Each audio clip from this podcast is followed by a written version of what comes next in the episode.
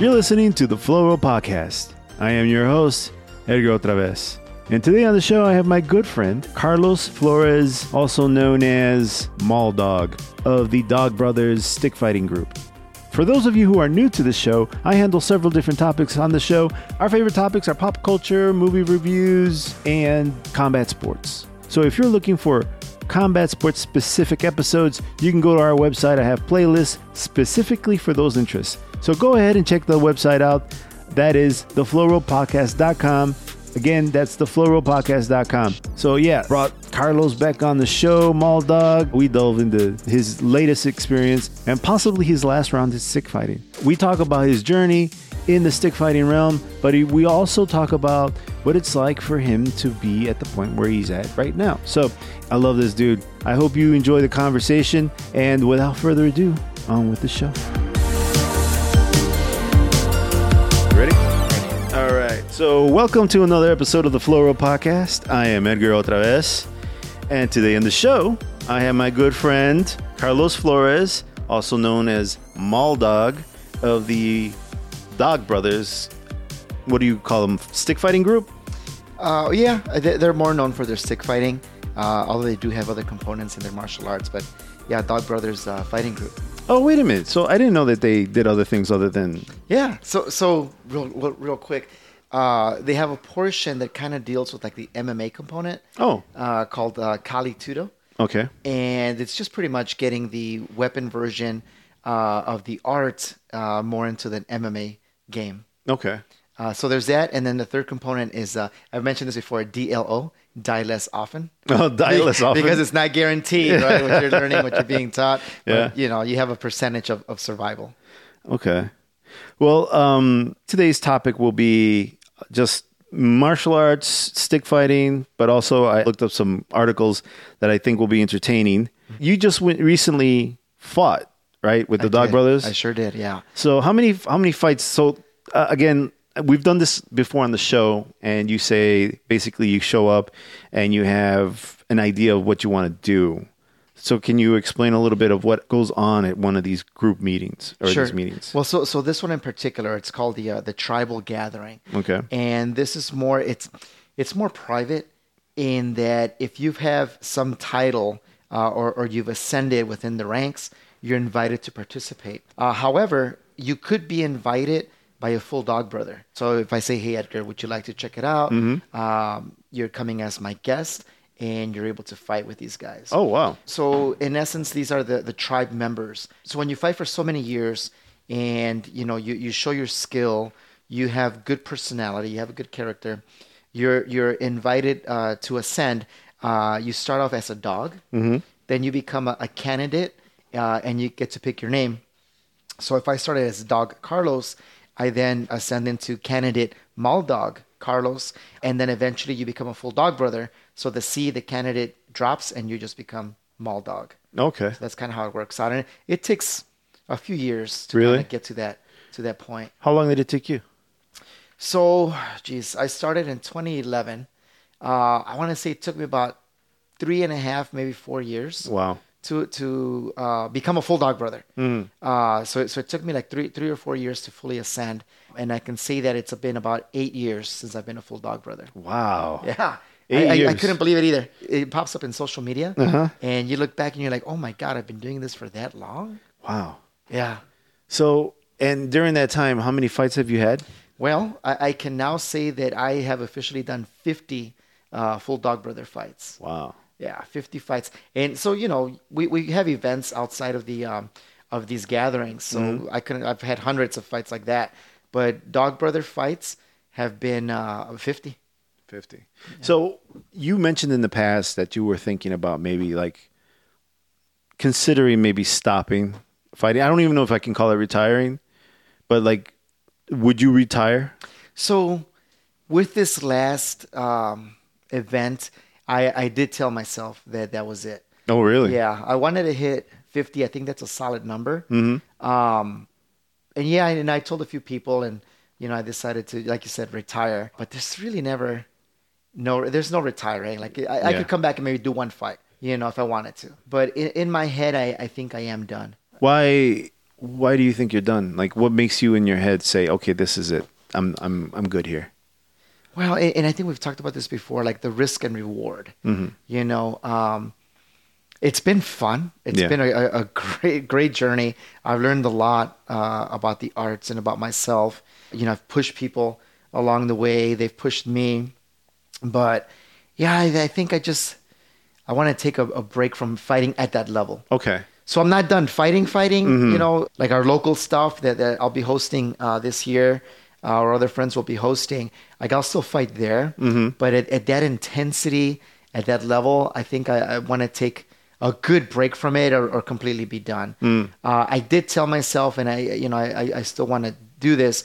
I want to prepare individuals to go fight Okay. at these events for sure. That's awesome. Yeah, yeah, I definitely want to do that. So, do you have any prospects now? Do you have anybody you're? Yeah, there, yeah? there's a few. Uh, in fact, at this last gathering that I went to, uh, three other buddies of mine went. Uh, two dogs and uh, uh, yeah, two dogs and a candidate. Mm. Uh, so the, the three of us uh, went with me. One's in Kentucky, one is in Detroit, uh, around that area, and then uh, another one is, is in Illinois. And these are people you're basically sponsoring. Would that be So they're training partners. Okay. But yeah, I vouch for them. Okay. Yeah. And in this last gathering, uh, one of the dogs did ascend. He became a, a candidate. Oh wow. Yeah, the guy from Detroit. So why the term dog? So it, it's it's kind of interesting how they got the name. Uh, the name came from a Conan comic book. Oh really? Yeah, and and they they posted it up on, on social media where Conan is gathering troops or, or soldiers to help him fight. And uh, I think he says something like "Gather ye dog brothers," you know, and and, and it, it's really cool. I, I'll have to next time I come, I'll I'll, I'll pull out a, a screenshot of that. But that's where the name came from, Dude, it's so cool. isn't it? Yeah, I mean, I, I, I mean, even before you told me the story, like I always thought that's a great idea for the name of a martial arts group, like Yeah. the Dog Brothers, and then everybody's a you know a dog name, you know, like dog this and dog that. I thought I always thought I was just like that is so cool. Well, and, and that's where it came from. Yeah. You know, I, I, I don't recall if it was uh, Punong Guro Crafty who who found it, but you know, one of their guys uh, when they first started back in, in like the mid '90s, they just started to get together and, and spar hard, and they just became more organized, and, and they found the name like that from a comic book. I love it.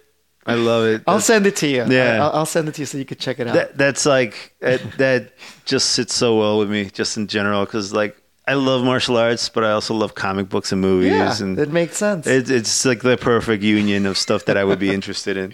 But yeah, so in terms of like the stick fighting and the stuff you, so like how many times did you fight in this last one? five. I You fought five times, Yeah, I could have done more. hmm but you wanted to hit fifty. I wanted to hit 50, and I'm gonna be honest, my head wasn't right. Oh really? Oh man, it, it- there was so much leading to the event. mm-hmm. Um, you know, and I'll, I'll I'll start with the last time I was here, Mhm. and you kind of discussed, and we discussed about getting ready for these fights and what do I do and stuff, and you know, I kind of give you a game plan. I, I attended some workshops just to kind of keep calm and keep my head leveled, which which was good, and I ended up going on vacation for like a week, so I took a break from there. But when I came back, you know what what stuck in my head about uh, our conversation that we had it's like well when do you peak Yeah. right so i'm like fuck and that was definitely in my head Uh-huh. so i came back from vacation after not doing anything i took weapons with me just to kind of play around out there Yeah. uh, never never opened the bag Oh. yeah so I, I came back we came back on a saturday next day sunday boom i went hard you know that whole week i just went hard Yeah. uh, in my conditioning, and, and my conditioning was great. You know, my, my mind was right. I did those workshops, which, you know, it was like two days in one, three days in another, met some cool people. Very, very fun. But then, like the week before the, the gathering, my uncle got sick. Oh. So he was really like in and out of, of death's doorway, man. Like he was seeing my mom, who's deceased. Ooh. He was seeing his two ex-wives. Yeah. The, uh, and his mom. They were all ha- in, his mind. They were having dinner. Yeah. Uh, together, and I'm like, well, how does that work with two ex-wives, right? Yeah. that have passed. I'm like, that's an interesting dinner right there. Uh, so, so it was just, uh, you know, kind of weighing on my mind. And then I had an aunt who came from California Mm. because I had told her daughter that if she wants to see my uncle, she better come now. Mm. So we were going back and forth the whole week, like to the hospital, you know, and, and, and it took a lot of energy, but it, we had to see him. and Yeah. G had to see him, so she spent some some quality time there. And uh, yeah, and you know other things, and we finally, her and I went back to. We, she went back to California. I went out there, but I had too much on my mind. I think that kind of took its toll. The idea of retiring, quote unquote, the idea of hitting fifty fights, also the idea of, of being twenty pounds heavier than I usually am when I go to these things. Oh, you, was that on purpose? Were you trying to put mass on, or No, not really. It just kind of just happened, man. And and mm. I think once I hit 45, it was harder to, to lose the weight, and it still is. Yeah. Uh, I did bulk up a little bit, which was fine. But usually I'm at like 160 some pounds when I fight. Mm. This time I was like 180. Mm. So that was in my head. And even when we first started, I felt so sluggish. I, yeah, I was so in my head that whole weekend. I didn't really enjoy the moment per se in the moment until after that I was processing everything. Then I was like, okay, it wasn't that bad. You know, and I had people that, that complimented me and said, hey, you look really good. So that helped. I think too, getting my mind right was like when they're like, you can't stop fighting. You know, we got to get some fights in, blah, blah, blah. Mm-hmm. A lot of respect coming from a lot of individuals, which I thought was neat. Mm. You know, and, and, and I really like this group, these fights, it's like that. It's like people do care, genuinely care for each other. You know, especially when you fight, you have this bond and it really becomes a family. So I think that's true of a lot of martial arts gyms, just in general. Because I mean, you get your occasional asshole, right? But I mean, for the most part, most people just enjoy being part of the group and Yeah. you know participating in whatever you're doing, and especially if you stick it out and you become one of the few that that make it to a higher level. That bond gets really strong, man. yeah. You know, and then it's like you just want to just want to be there as often as you can, right? And so then, yeah, all that stuff that you're talking about, that makes sense. Like, And, and so so that's where it's like, do I really want to retire or mm-hmm. not? You know, I, I had one gentleman who I fought him in 2019, and he's like, "Man, I learned so much from that fight. You know, you can't you can't stop. We got to get more fights in. You know, and and that's cool, man, because I don't know. I, I think we have our own perspective, obviously, and sometimes we feel a certain way, but it's others' perspective that kind of make it clearer on how we really are or how we really do yeah, um, you know, like I'm not the best, I'm not the best fighter, but I get good compliments. Like, okay, well, I'm not the worst either. yeah, You know, I, I am good. yeah. There's so much feedback that you get from other people, and we've discussed this a few times.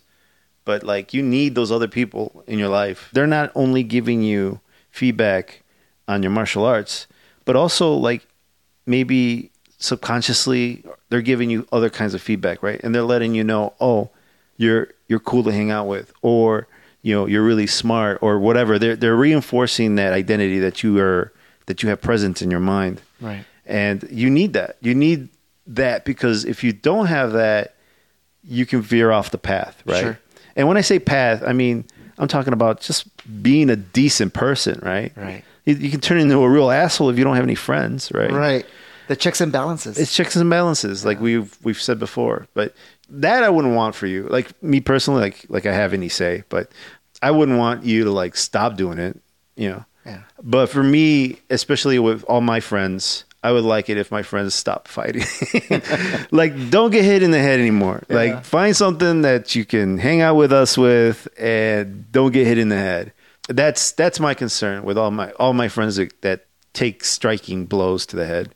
That's the part that concerns me. Don't stop practicing. right. No, you know? no, of course not. Like I said, I think the new goal in my head right now is, is to build a good stable in Mm-hmm. the Midwest. You know, have some young guys, especially younger guys. Like, man, I was out there and there's a there was a few young guys that just stood out in my head. I was like, man, those guys are good. You Yeah. know, some women that came from Texas, holy moly, they were hitting hard. man. yeah, it was amazing to see that, and you could hear every strike was like boom, boom, boom. I was like, oh my god, I don't want to fight them. with sticks. Yeah, yeah, it, was, it Ah. was amazing to see them and their skill, their movement, their bravery Yeah. you know, because they were getting hit back. And it was such a wonderful lesson and experience to, to observe that. And eh, yeah, so I had five fights, not including the, the knife warm ups. They changed them up this time. Before it used to be you line up and you have a single fight. Mm-hmm. This time around, it was different in that they did pair you up, but everybody went at the same time. Oh, wow. So everybody warms up at the same time, and then we could get to the nitty gritty of, of the event, which is mm-hmm. the weapons, the stick fighting. They paired you up. You did a, a, a round or two. You switched partners. You did another round or two. Then they put you in, in a group of three, and then it was two against one, Wow. where the one guy had the knife, and you had to, you know, take him out. But this was all practice warm ups. It was all just warm up. Yeah, it was all just warm up. You weren't actually hitting each other. or st- I mean, we were stabbing each other. I mean, we were we were we weren't going like ah one hundred percent, but I'd say about eighty percent. Okay. you know, because you still want to tag somebody. And yeah, that was, and I had a pretty good moment where when it was two on one, I isolated the guy's blade, pulled him down. The other guy jumped on him, and I was just I, I was able to put all my weight on the blade, and with my free hand just punch him on the fencing mask. it was so much fun. It was so much fun, but it was so tiresome. Yeah. Uh, because I, so then when it was two on one and within your, your three, your group of three, then it was like your group of three versus everybody else. So it was everybody against everybody. So now everybody's running around, stabbing, stabbing, mm-hmm. stabbing, having fun. Yeah. And I think that's important uh, in the beginning, like your first match, because now you get that nervousness, that anxiety out, mm-hmm. where you can relax Yeah. and you have more control of yourself. That's so cool. But it was, dude, and I even yelled out once we were done with that first warm up. I'm like, all right, guys, thanks for having me. It was, it was tough, man. Everybody was like, ah, just Yeah. breathing heavy, man. Oh, it was man. great. It was so much fun. But you need that good sweat right before a good fight, right? Yeah, absolutely. Yeah, and then and then you know people lined up, and my first fight was with with this young lady who uh, she was totally anime, Hmm. dressed the part, little ponytails, and I wanted to use that blade that I, I had custom made. Oh, you actually got it. Right. Yeah, I got it. I'll show you a picture. I should have brought it to, to show you in person. But so I, I took that out and she pulled out, I believe it's called a gladius, and it's a Roman sword. So it kind of it, it goes up, it's and then it's pointy. So it's triangular at the top, and then it, it just flattens out. And I'm like, okay, I'm like, listen. And so with these type of swords, you have to be more technical because you can't swing it like a stick because you're going to damage somebody. You could really break somebody's bone because it's such a hard plastic. Uh, same thing with aluminum. If we're doing aluminum swords, you really become more technical. You don't smash, you slice, you thrust, but you got to be careful on how much power you put behind it.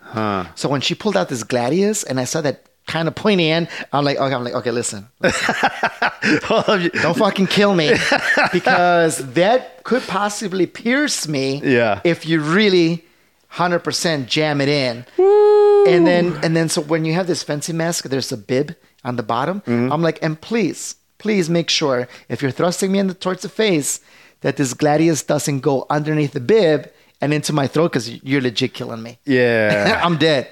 So she's like, oh no, no, no worries. And she was such a sweetheart. She was very seriously anime. Like she had that energy and Uh-huh. very bubbly. So you know, we're we're messing around with the swords and doing our thing, and we each ex- exchanged some pretty good shots. I think twice she kind of like viscerated me, like right on the waistline. Jesus. I'm like, oh my god, like that's that's a good kill. Yeah, that's- there's no coming back from that yeah. you know, and, and, and I was really trying to figure out how to play with my sword because it was a bit heavier than what I'm used to. But uh, I, I think I did, and I was fencing a little bit with it, just trying different things. So it, it was a good fight. It was a good warm up for me uh, as well, just to also get those jitters out. Yeah, th- those pre-fight jitters that'll really kind of tax you. But like one thing that you're you're talking about that is I think important, especially for people who don't usually um, fight, is there's never going to be a perfect moment for you to fight. Yeah.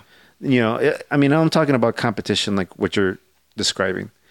You're, there's always going to be stuff on top of you. There's always you're you're going to have bills to pay. You're going to have a mortgage. You're going to have people sick, people coming and going to your house, whatever you know, like visiting you from out of town. You're always going to have something in the way, right? And to be able to concentrate on the fight, getting ready, and and accomplishing the goal and going through with it regardless of the outcome that's that's that's like champion type stuff you know what i'm saying Sure. and that's the kind of stuff that you kind of need to go through just in life in general Yeah. because i mean you're gonna have your job you're gonna have your mortgage you're gonna have you're gonna have you know girlfriends leaving you you're gonna like uh, pop a tire Right. you're gonna crash your car your basement's gonna get flooded but you still gotta go to work Yeah. you know Yeah. just like this stuff you know stuff is gonna happen you, you, you still went out and did the fight, Yeah. you know, or the fights, it's it's good. I think that kind of stuff is good for someone. Sure. Well, It it builds resilience. It it does. It does, man. Because yeah, it- you know, again, my body was there, my mind was half-assed there, but my fights kept getting better and better. So the the, the second fight was a double stick fight, and this guy, great guy, it really really down to earth. You know, that was the first time I met him, but I knew him on Facebook, and it was a double stick fight. I felt very sluggish again because I think I was in my head. Uh, and he moved great, and we exchanged a few strikes. I think he, he wanted more in, in the sense that he didn't realize that that was my style of fighting. The Largo range was more keeping it out, not really crashing, uh, etc. But uh, you know, again, it, wa- it was a good fight, not my better fight of the day, at, at least. You know, and, and but I'm glad I got it done and I got it out of the way. The third fight, now this one was was as I processed it uh, later on, I felt like it was a really good fight for me in that it was a staff fight. And I always have a staff. So I have family in LA, and, and shout out to my family out there. You know who you are. You always take care of me out there. I appreciate that. I left a staff out there because, you know, carrying it on the plane or uh, sending it out there, it's not, I not bet wise. It's a, I bet it's a pain in the ass. Yeah, so I, we had driven out there, and I left it. I took it with me, and I left it out there. So I, I, I took that that staff, and I because I'm a big nerd, and and you know my name again is Maul Dog, based off of Darth Maul from Star Wars. Uh, the staff is uh, all in red tape. Nice. Yeah, so it's my lightsaber uh, staff. Ah, I see. So what I didn't realize though was that the staff out there is heavier than the one that I fight with uh, back home here. Oh. Uh, so so the one that I have it has more flexibility to it, so I can snap it and it'll bend just a little bit. Where this one is thicker and, and a little heavier, it didn't have that flexibility that I'm used to. But you know, regardless, it, it still didn't change the fact that I was about to fight this other guy with a staff. Yeah. Uh, and he had uh, suggested the fight. I'm like, sure. We had fought back in 2019 a knife fight, uh, so this was going to be a different type of, of, of fight for us. And uh, he was working on his staff, so he wanted to, to try it out. Man, I don't know what got into me. Maybe maybe it was the stress, the, the you know, the, that uh, just the not feeling it. But I was swinging the staff like full bore. Wow. and hard for like and these are two minute fights. This year they gave you the option of making it three but i'm like you know what? I, I want to stick to what i know. Yeah. uh, and i was getting ready for two minute fights. I'm, i probably could have handled it but i didn't want to screw more with my mind. So i'm swinging this thing right?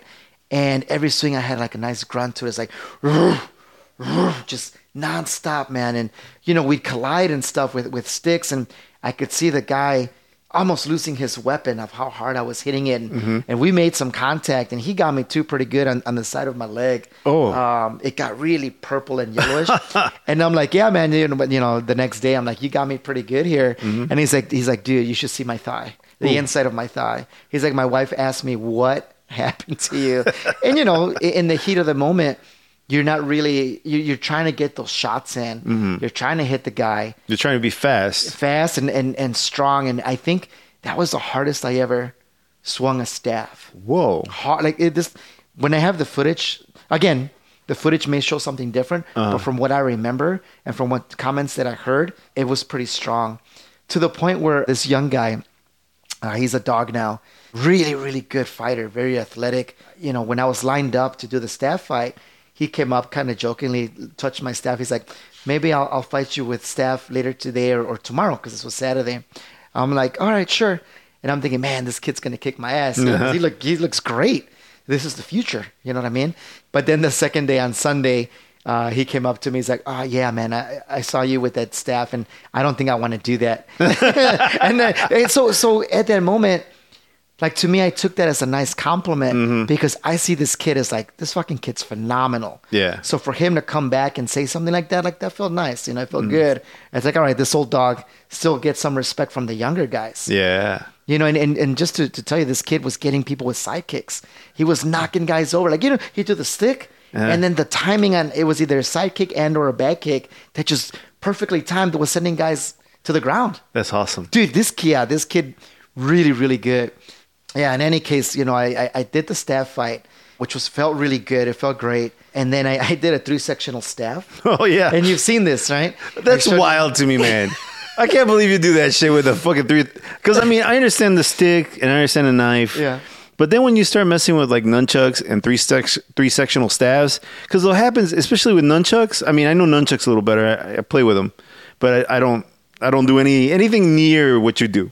But like you know, I tried to hit stuff with the nunchuck. People don't know this, but when you throw that nunchuck and you hit something hard, that It chuck it can bounce back and hit you in the face. Yeah, yeah. You know, and depending on how hard you swing that sucker, that sucker can really hurt you. yes, it can. So, like, I can vouch for that. The nunchucks have done some damage to my elbows. So the fact that you do that with a three sectional staff is just fucking wild to me because now you only have one floppy thing that could hit you in the face. You got two pieces, two Yeah. big, big ass pieces that can hit you in the face. Yeah, all depending on how you hold this, the you know the three sectional. But Uh. you, you're right. Now you're dealing with more comeback or more feedback with with this weapon.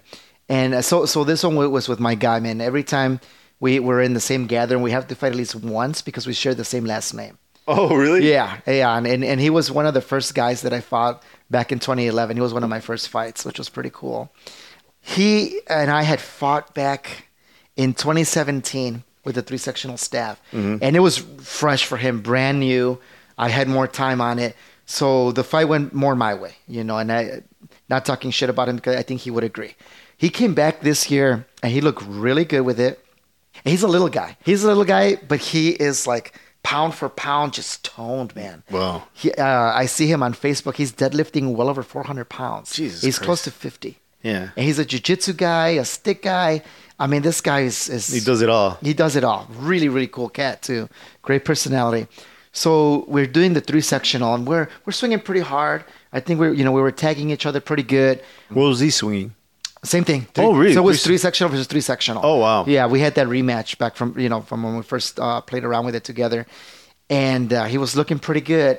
And at some point, our the three sectional staff just intertwined and got stuck. Ooh. So I was able, I felt it. I was able to yank on it first. So I disarmed him. He lost his weapon. Yeah. So I'm like, well, shit, here's my chance. So I'm trying to bring it to him. And I see he pulls out a knife, right? and, and this guy, man, he's good with those knives. Like he's very sneaky, and you know he's hiding one somewhere. Uh-huh. Yeah. Right. So I'm like, fuck, I don't want to. I don't want this match to end by me getting killed, quote unquote, with his knife. Yeah. Because if he's stabbing me pretty good, Punong Guro, who's in the in the middle, uh, he's uh, the uh, the ringmaster. We'll call it. He's like, hey, you're done. You got. Mm. Yeah, I'm dead. stopping it because you're officially dead. Yeah. It's like fuck. And again, this guy, he's quick with the knife. So I'm like, no. And I'm thinking in my head, no. So I'm trying to hit him with this sectional staff. He comes in on me. I end up pushing him away from me. I keep swinging. He comes back. I push him again. So We, we did that about three times. I don't know how it happened. We ended up going to the ground. And it's funny because we had decided we were going to keep it at weapon range, Yeah. possibly clinch, some close quarter stuff, and then break. We end up colliding. I guess I, somebody told me that I took him down. We went down. I'm on side control. I'm like, fuck, where's the knife? His knife is out of his hand, which was great. Later on, somebody told me the knife flew out. I don't even know how, because he would have got me with that knife for sure. So I got side control, and we're kind of messing around at, at, you know, at that range. I'm like, well, I saw the opportunity to get full mount. So I get full mount. I'm on top. And again, I know this guy's tricky, man. And, and he was squirming and he was trying to get, you know, sweep me, get me off of him. So I end up vining his legs with my legs. Yeah. So I'm like, okay, now I got better position. Still, you know, I know he's got more knowledge than I do with, within, within the ground game. So I'm like, I got to do something quick. So I end up grabbing his shoulder, put my forearm into his neck. All right. And the bib was kind of there. It kind of wasn't. We saw the mask on.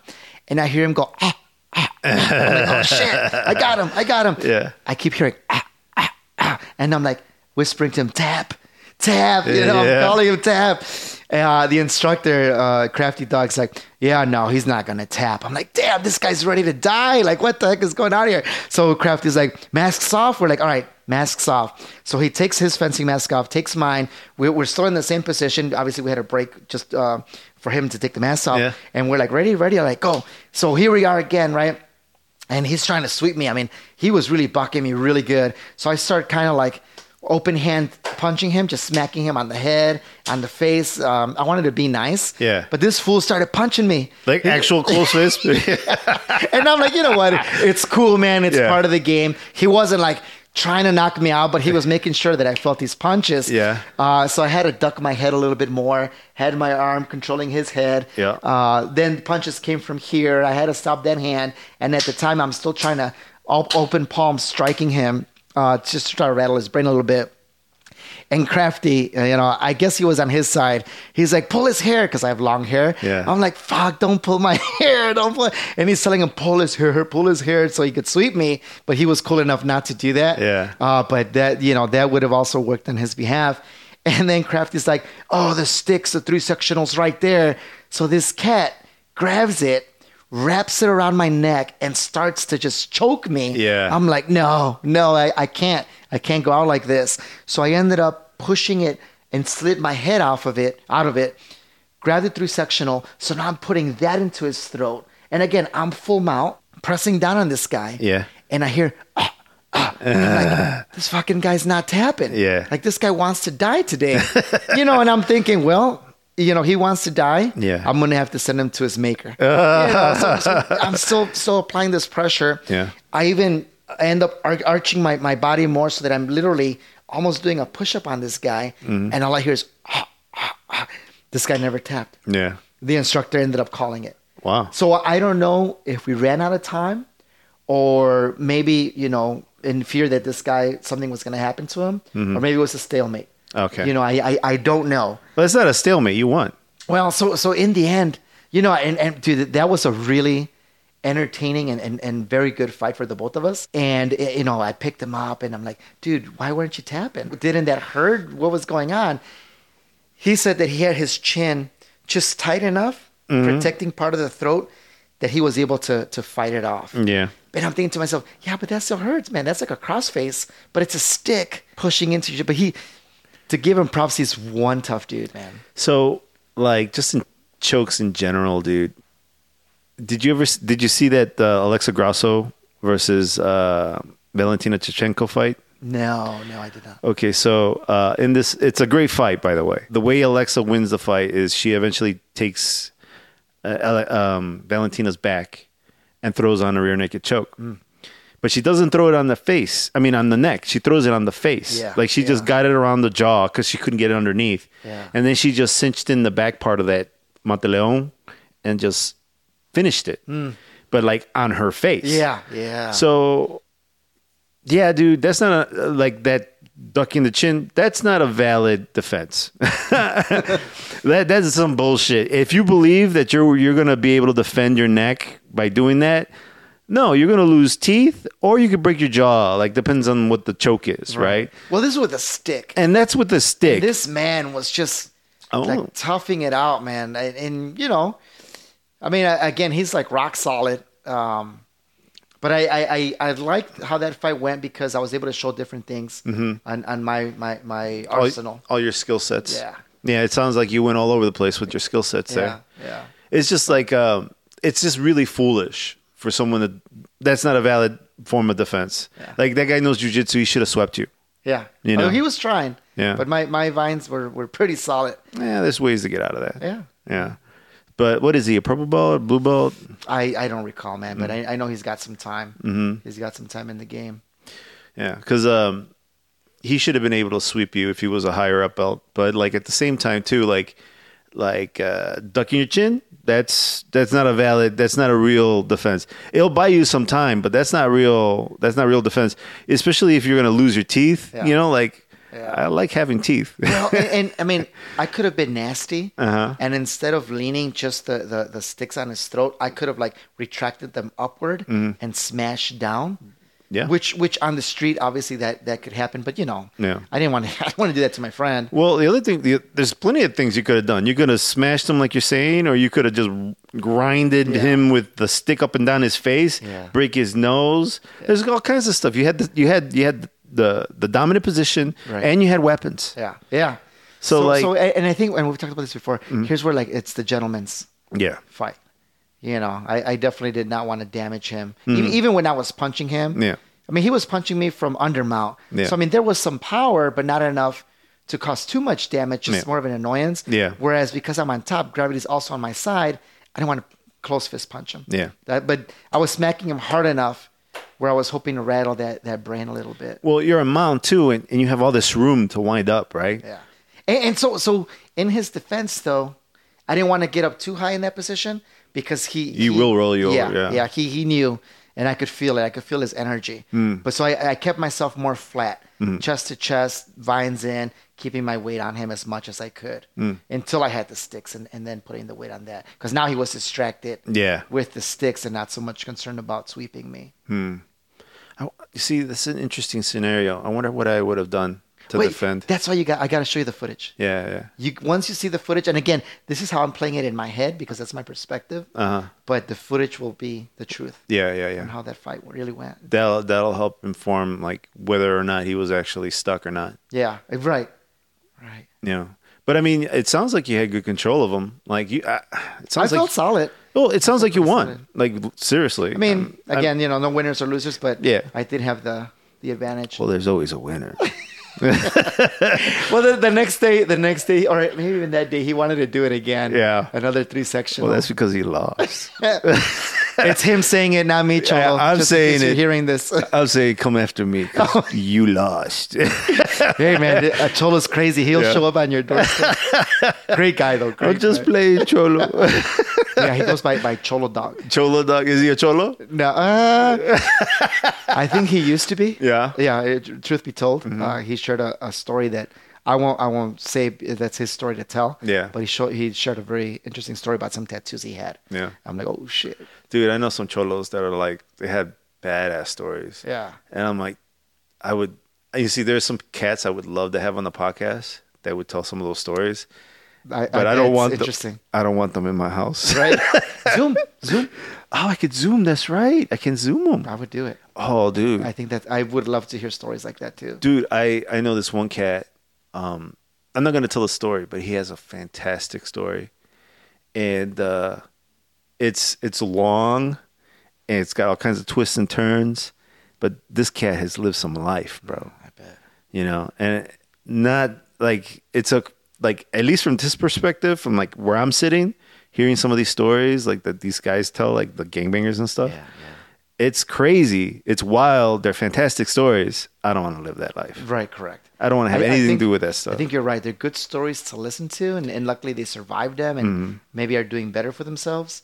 Which this cat Cholo for sure is doing much better for himself. Mm-hmm. He's a chef too. oh, really? Yeah. That's awesome. Yeah, dude, he's he's a great cat, man. Yeah. Definitely, I, I appreciate him very much. He's got a special place in my heart for sure. Yeah. because we always bang every time we're together. Yeah. we always fight. That's awesome, dude. You got you got guys like that. There's there's guys like that that I know that you'll like every time every time you you hook up, man. It's like you guys never stop talking. It's Right. like you guys never never stop rolling, right? Just pick up right from where you left off. and it's like that. It's Yeah. like that. Yeah, man. And and then my my fifth fight, which I waited to Sunday, uh, you know, and so my head wasn't right, dude. Saturday night, Mm. I didn't feel great that I did good in my fights, but then getting feedback from my buddies that then and then reenacting and, and kind of playing it out, it's like, yeah, all right, I did do well. yeah, You know what I mean? It's, I've never felt that before in any of these events. And on Sunday, I was talking to another guy, and, and I was willing to do just one more, just to get to 50, and that's it. And I was going to be with another gentleman. We had lunch afterwards. I was going to be another gentleman, but my buddy from Detroit, he's like, Los, he's like, man, let me be the 50th. Yeah. It'd be an honor for me. I was like, yeah.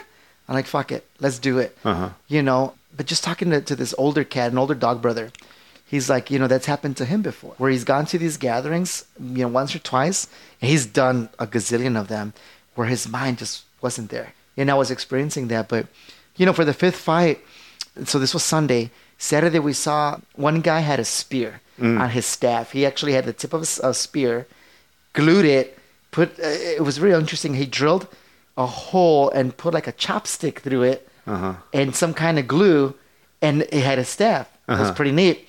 So the other guy he was gonna fight had his staff and taped the knife at the tip of the staff. Dude, this was, and it was a very technical fight because they were thrusting each other. So it wasn't like like the hard contact, right? But it was really cool to watch. So I'm like, I go to my, my buddy from Detroit, uh, Ken, uh, Ken LaFleur. I'm like, hey man, that's what I want to do for my 50th fight.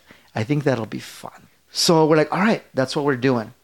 And but we added a buckler, uh, a small shield, and the, and then the spear. So we, we put a knife at the end, and somehow we had the brilliant idea to put another knife on the other end. so it's a double-ended spear. You gotta be careful with that. So a double-ended spear with a buckler. And reason for the buckler is because he might have, I don't know to this day, he uh, the tip of his finger was either fractured or, or Oh. broken because he said it. I saw it and it, it looked like a little blueberry. oh, He went home later that night and, and tried to bleed it out, Uh-huh. tried to cut it, but nah. So so he couldn't grip that well. oh, So we ended up doing his, the buckler in his right hand, and then the staff, the spear, on his left. And that's how he fought for the rest of the day. Whatever it was, he had that buckler to protect the, the hand. So we ended up taping the, the two knives uh, on the staff, right? One on each end. We go out there and we start doing our thing. You know, and do you ever did you ever see the movie Troy with Brad Pitt? no, I've never seen. No. Yeah, I mean, I know, I know the movie, but I've never seen it. So you'll see it on social media. There's this little move that he's fighting this huge ass giant of a man where he kind of runs at him, goes at an angle, jumps, and stabs him with the sword in the uh, collarbone. Yeah. Kills the guy, right? Yeah. So I've always practiced this move. so, you know, I'm like, hey, it's time to try it out, right? Yeah. Uh, I think out of the three times, so it's almost like a Superman punch. Yes. With the spear. If you can envision that. Out of the three times I think that I that I, I went for it, I pulled it off twice. Nice. The first one it didn't work. I had to find out the timing, and plus he's trying to thrust me too with his uh, with his spear. But when I pulled it off, even Crafty's like, "Whoa!" You know, like he couldn't believe that that that, that had worked. So you know, I'm bending down, uh, covering with the shield, and thrusting upward. I'm flipping it over so my fingers are now up in the sky, thrusting that way. I'm just playing around with this thing. It was so much fun. At some point, I'm like, you know what? I threw the the buckler off to the side. So now I'm playing with a double-ended uh, staff, the spear, and poking from one end, flipping to the other, charging him.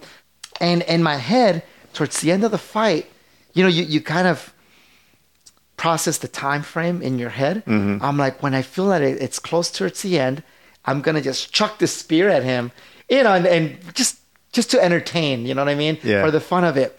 So I don't know if if I ended up losing my grip and one of those flips of, of stabbing from the the back end, that I ended up throwing my spear, got him, which was pretty cool. I think I got him, which was pretty cool. But then I didn't have any weapon. He had his spear still, his double-ended spear, and his buckler.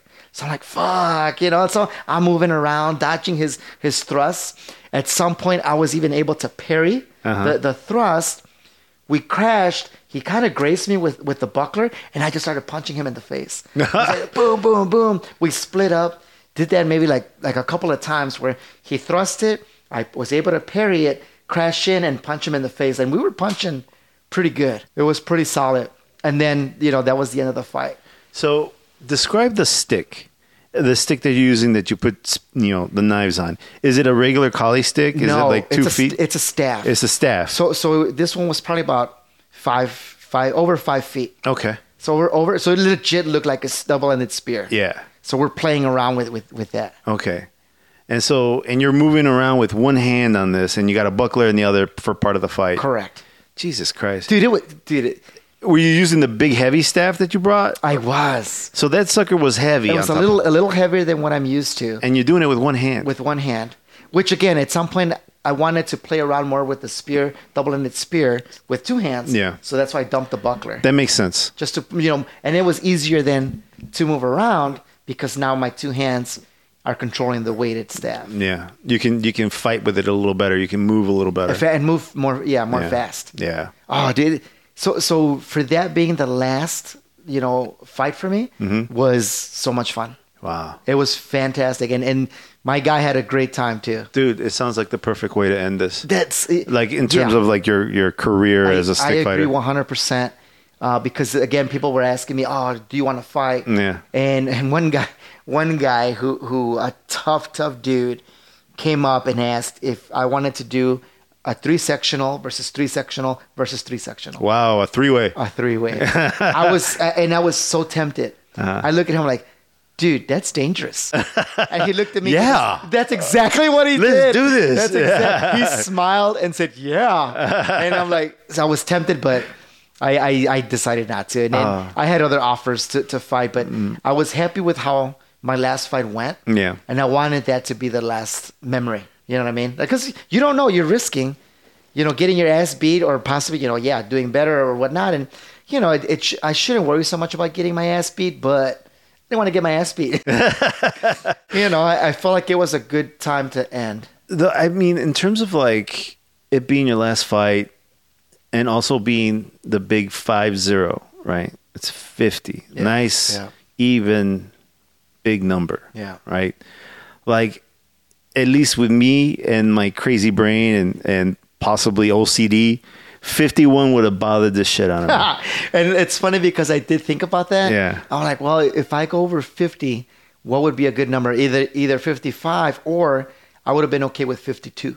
yeah. But why 52? Because 52 cards in a in a in, And a deck. okay. So that number kind of was like I would have been okay with that too. Yeah, see, with me, I would have been like 51. Fuck. I guess I'm going to 100. right, right. Well, so it's funny you say that too because I thought to myself, well, if I attended the tribal, you know, every year to get to hundred, I'd have to fight ten fights a weekend. I could possibly do more, but five on Saturday, five on Sunday because these are two days of fighting. You know that that would leave me for what like uh, another five years Yeah. to reach that. You know, and and or, or I can go to the open gathering, which is open to the public. That's in September, and maybe get about three to five fights there. So that might get me there sooner. But that's also a lot of money. That's a lot of flying, a lot of time away from the family and stuff like that. So Yeah. I, I don't want to keep fighting for that long either. Yeah. I again, if I do go back, uh, it'll be on my terms. Two fights, maybe three. If I go back to support my, my guys, then maybe one or two. Yeah. I feel like I do owe some guys some fights. But yeah, like a good. I don't. I understand what you're saying, but then like at least for me, I would have been like, damn, now I got to go to 100. Right. How long is it? Like you're saying, it'll take you five years. And, and that's that's if I can do ten fights each time. And Yeah. some people do. I think Cholo Dog did about twelve or something. that Jesus weekend. Christ. Yeah, uh, this other guy, uh, Omega Dog, who's the one that suggested the three sectional three way. Mm-hmm. Uh, eh, dude, this guy's a beast, man. I don't know how many he fought, but in the end, on Sunday, there was like four people lined up, and he fought each of them one after the other. I'm like, dude, you are a machine, man. Wow. One guy, he fought. Ah, th- this one guy took his shirt off. He had a knife and buckler, and Omega Dog had a whip. Huh. And let me tell you, A whip. a whip. This guy was good with a whip. Oh. And, and I think he was being nice. Yeah, if yeah, he yeah. really wanted to. Yeah, you you rip somebody apart with that. Well, so so this guy, he looks like a small Viking. Maybe my height, maybe a little shorter. Yeah. Beard, long hair, almost looked like Jesus. Jesus Viking. And, well, and somebody made the comment, and he was getting whipped with the with the with the whip. They're like, "Oh, it's the Passion of the Christ." I was like, "Oh, oh my god!" So wrong. but it was so funny because it did look like that. And, and dude had a mark on his chest and on his back. And again, he had the lash, but if, if Omega wanted to really rip into him, Yeah. I have no doubt he could have. yeah. There was good control on his part. That's crazy that you can- you can have that kind of control on a whip. I know. I don't. I, I don't. How, how do you? How do you like spar with a whip? You know what I'm saying? You don't. You can't. You- yeah, it's like full blast, right? It's Yeah. either like 100% or not. Right. Like, so the fact that this guy can like pull back on it And somehow. which he did, dude. I'm telling you, if he wanted to, this kid could have been ripped up bad. You know, again, he had his markings. Yeah. But if he wanted to, I think he could have ripped them apart. oh man, fuck that. I'm like, that kid is, is brave or, or, you know, or not. I mean, I don't know what the heck was going on through his head So- wanted to fight like that. So what is okay? So like, I have to ask, if you're like, let's say you're sitting there and you're and you're trying to put together your your dance, as you call it, Yeah, right? yeah, yeah. You're trying to you're trying to put together the the fight, and you're talking to the guy. Okay, these are the parameters. This is what I'm looking to fight. So I got my stick or my nunchucks or my Whatever. my car tire, whatever. Ah, yeah. You know, because I mean, you guys fight with wild shit, right? Yeah, yeah. You know, I'm I'm gonna bring a I'm gonna bring a fucking rattlesnake and a and a fucking monkey with rabies. Oh you know, it's just like those are my weapons. But yeah, like, and then if this guy is like, well, I'm gonna use my whip, can I be like, no, fuck that? You know? Well, I think it was the Viking looking cat Uh-huh. that wanted that fight. He asked for it. he said, I want to fight you and I want the whip, Yeah, dude. I, I don't think it was the other way around. dude. This cat wanted to go out there and, and, and balls to the wall. Uh, Not me, dude. I, I'm. I think I'm older Uh-huh. And because yeah, I, I've told you I've done a whip fight before. Oh, yeah? And that thing, you know, it cuts you. It didn't open me up considerably, But it can. But I had a nice little scratch mark, like pretty nice gash. Jesus. Wi- without needing stitches, you know. Yeah, yeah, yeah. Uh, but yeah, two other guys who who I wanted to fight, but one guy broke his toe. Um, That night? yeah, like on there? Saturday, on Saturday. Okay, so you want to know how he broke his toe? Yeah, tell me. I want to know. He did a savate kick to the guy's face. Ooh. So it was a fencing mask. Yeah. Busted his toe. But is he was he was he wearing shoes? Yeah. Yeah, but I think they were gym like gym shoes, soft shoes. Yeah. Not not for savate kicking. Yeah, yeah, 'Cause The yeah. savate kicking is pointy type of shoes. Yeah. Or and, and maybe he just underestimated how much force he used, Mm-hmm. but he broke his toe. So like the Savate shoes that they use for for French kickboxing, they the shoes that they wear, it's like a hard leather. It's like super hard. It's almost a steel toe. You know. So yeah, like that doesn't work with a regular gym shoe. No, and I really wanted to fight him because um, he's a strong man.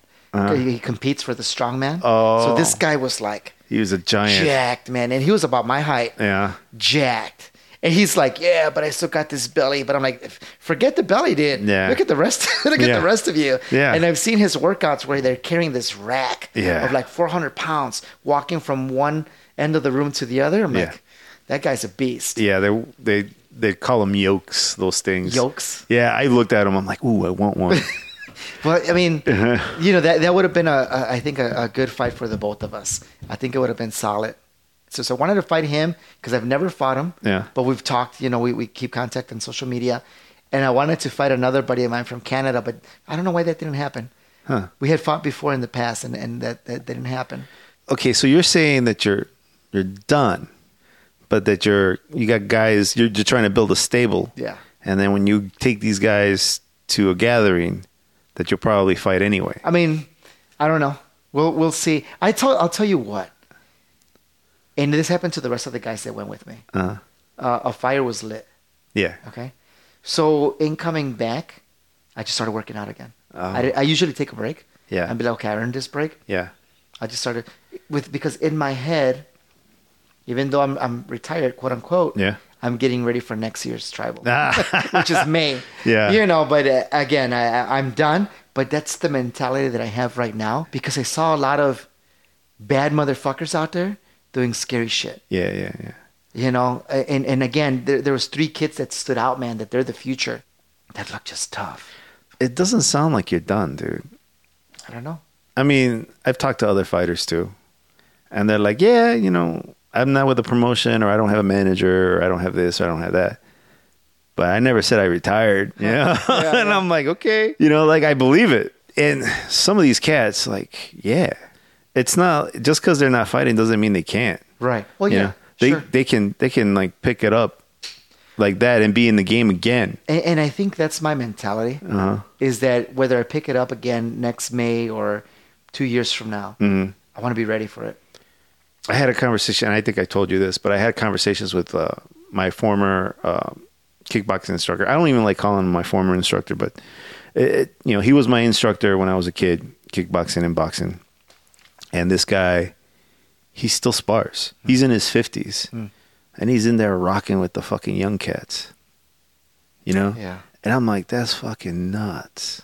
You know? So so and, and again, you know, I'm Eh. stopping like at that level, Uh-huh. but I'm still fighting local. But also, like, if you're going to be training people, Yeah, I'm gonna be sparring. you're going to be sparring. Yeah. I, I have to keep my edge. Well, you have to keep you have to keep your edge, In and then order you to you help have them. exactly Yeah. Right. exactly. You got to help them up, right? So in order for you to pass that skill on, they you, they have to see you. They Yeah. have to be, they have to find somebody to model, right? And you're going to be that model for them. Yeah. Well, and, and so the guys that went with me also caught that fire, man. Yeah. Because uh, uh, Ken LaFleur, uh, C Trail Dog, he wants to make Dog Brother, which Mm. you know he should. Yeah. At this point, he, he's earned this one, uh, and just keep showing up and, and banging. And my buddy uh, Dog Jasper, Mm-hmm. uh, I think he was close. He was close in making it, but they need to see a little bit more from him. So he's amped up to go back in September. Ken is also going back in September. Our other guy from Kentucky, uh, C Haunt Dog, Uh-huh. he he only had two fights. He started off really good on Saturday. The first fight, he pulled off uh, what's called a camel toe. Did I did I show you this? No, what's Where you're you're in you're gonna show me your camel toe? where, where you're you're in clinch. Uh-huh. You put the stick through the person's legs Uh-huh. and raise them up to dump them, almost like a a slam from wrestling, like Okay. a one armed slam. If them if if I so you're talking like a it's like a like a takedown, like a single leg or a double leg. Uh, uh, yes, except the stick is going Through- up. Oh yeah. Okay, so Which- it's a, like a high crotch. Yes, so so it goes up, which that's why it's called the camel toe. Yeah. Because you know the guy's uh, testicular fortitude. yeah. You know, you, you make it into a vagina. yeah. yeah, you turn them into a vagina. and, and- and he pulled it off against a full dog brother. Yeah. Okay, so he raised him up, Uh-huh. but instead of doing the actual takedown, I think he was too nice. Uh-huh. When they went down, the guy knew what was going on, and knew how to respond. Ended up uh, putting knee on chest Oh, or knee on yeah, belly. knee on belly. Yeah. Yeah, and it was like, no, like you had it. It Yeah. was perfect. And I was still very, and I'm still very impressed Yeah. that he was able to pull that off, right? Because nobody ever really does it uh, or pulls it off, and especially at, at, at that level was was pretty cool. But his second fight, the guy caught him. I forget the nerve that's behind the knee. Uh, sciatica. No, No, no. Per, per, I think it was with the P. Oh, I, I, I forgot. In, in any case, he hit him right behind the knee, Yeah. got him on the nerve, took him out.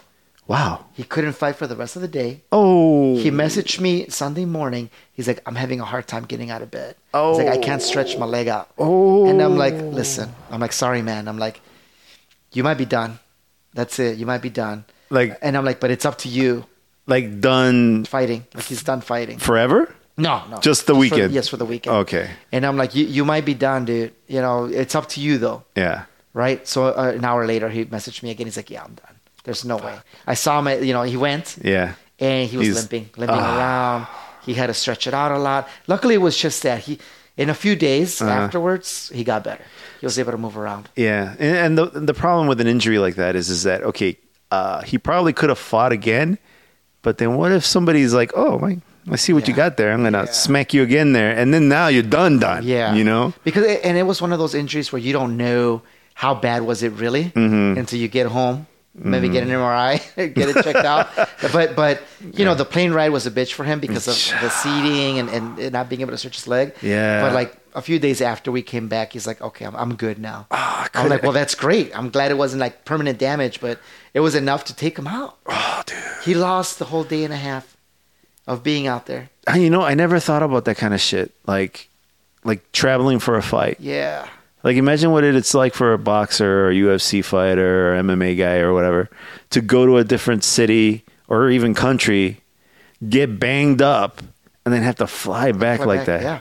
That's that's that's what also sucks about flying to California for these Ah, events. Jesus. I mean, I've come pretty banged up, and sometimes you can't even sit right because you already got the bruises You going gotta get a on. on your, closer to them, the bruises going on on your back and Yeah. stuff, and it's tough. oh. I'm sorry. this time around, I put pictures on Facebook and, Yeah. and Instagram. You know, my my my right uh, left leg was pretty banged up, Uh huh. and I had one uh, on my back close to the ribs. Ah. But those were the two that really stood out. Everything else was kind of like Uh, some owies on my fingers, but you know, nothing nothing Yeah. crazy. Hands always get the worst in yeah, a fight, they man. do. I mean, it, they always they always get like banged up. Like if you in a street fight, you're gonna break your hands, or but like with grappling too, like they get all jacked up. You know, it's uh, it's a little nicer if you're doing nogi. Yeah. you know, because like Right. but it's the gi that really. You're really holding on to those lapels, and and yeah. and then they ripping they're ripping those lapels out. Well, well, well, think about the stick, man. yeah. And and and. you and know, the I- little bang and the little like someone with another stick accidentally or purposely hits you in the hand like defanging you or the- whatever The hands, the thumbs. So so even like Ken, like I have no idea how the, how he got the tip of his finger jacked up. Mm. You know, and I, I got to follow up with him to see if it was fractured or not. I mean, either way, what can you do? He had full movement, but he couldn't grip the stick because he couldn't squeeze his hand. because it hurt so much yeah. But he still went out there and banged, man. dude you get just got tape that motherfucker up like Well- they did in the philippines Well, that's why he had that buckler Yeah. to protect his hand. Yeah. He had some pretty good fights, and they all my guys did. Yeah. You know, it was, it was an unfortunate for Jake from Kentucky to kind of lose that you know, momentum.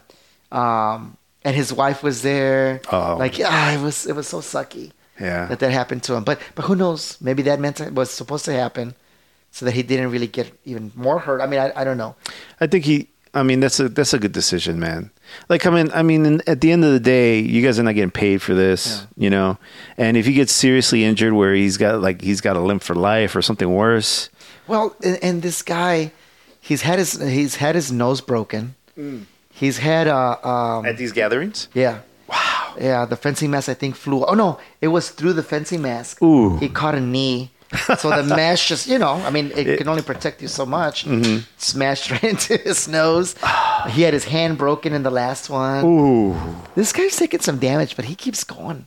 man, dude, He's like one tough guy. that's one thing I never want to do is break my hand because that just that looks like a pain in the ass. Well, and if it's your livelihood, like, cause you work with Yeah, computers and such. I gotta I gotta be able to type my little nerdy ass. you know, this my with my broken hand, I can't Oh, imagine. Oh, I can't hold the mouse. I can't go into the Zoom meeting because I can't grab the mouse. right. Oh, dude. I, you know, there's so much risk to it, and and I don't know. Um, like I said, I, I feel like I'm done. Yeah. I don't want that pressure on myself anymore to keep doing it, because there's pressure. I, I hate flying for one. Yeah. I so flying. so there's that anxiety, and then the anxiety of having to fight. But you know, my my cousin's husband, uh, I call him Primo too. He's like, man, this is the calmest I've ever seen you. He's like, you, you're usually walking around and pacing. Mm. You know, this is the calmest that I've ever seen you. I'm like, really? You know, and, and, and again, I felt good, but my head was not in the game, dude. Well, I mean, you have the pressure of of all the stuff that's going on personally, right? Yeah, yeah. And then there's there's all the added regular stuff like you know picking the fights, making sure you're gonna you're gonna end up coming out of it safe, the travel, all that shit.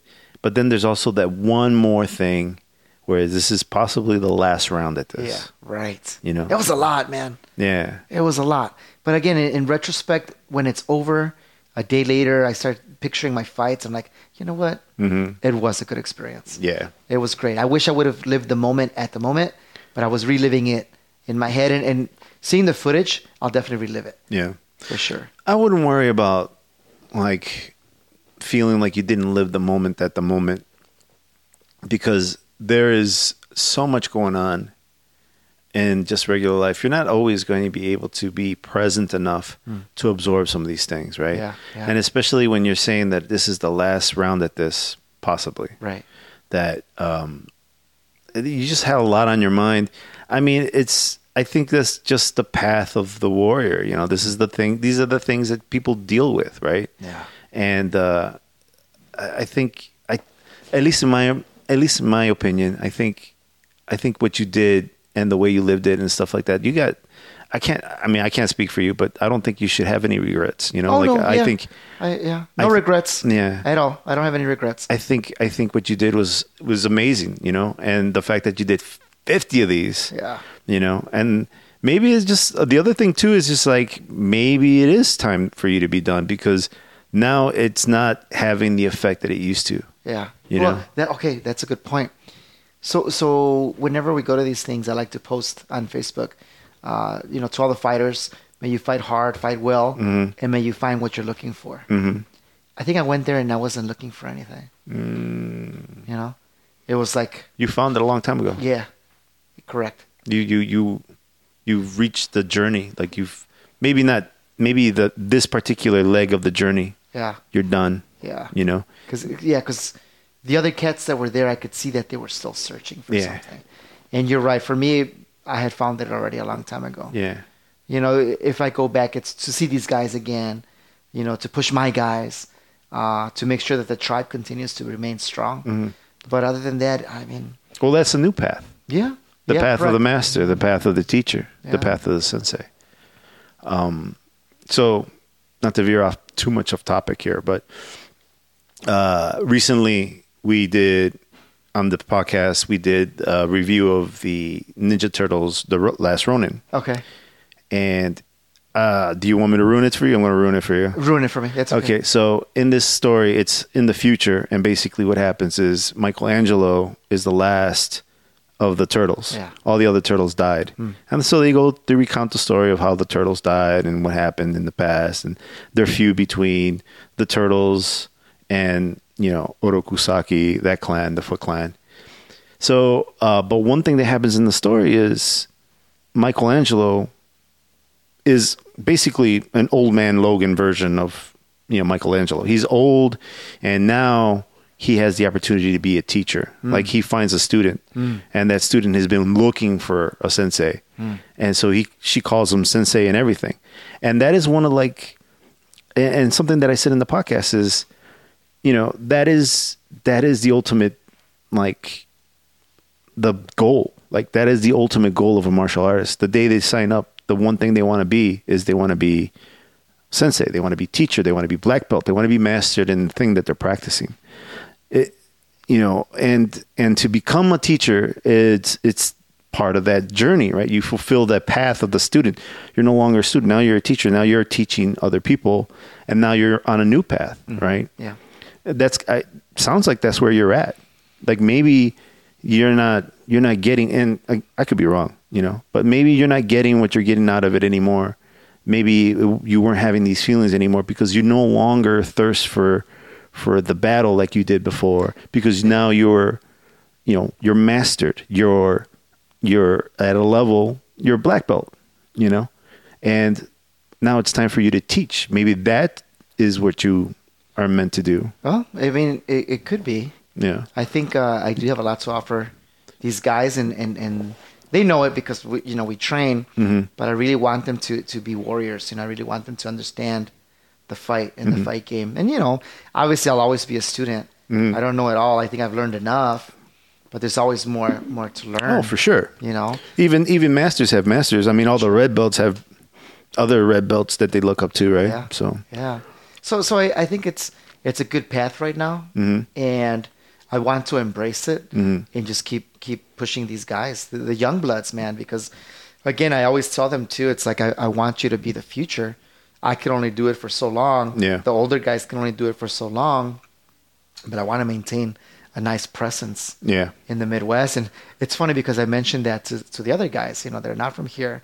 And I'm like, you know, yeah, I want to create the stable and make sure we represent well. And they're like, man, you guys represent really well. wow There's no no shame in that. So like that sounds exactly where you're at.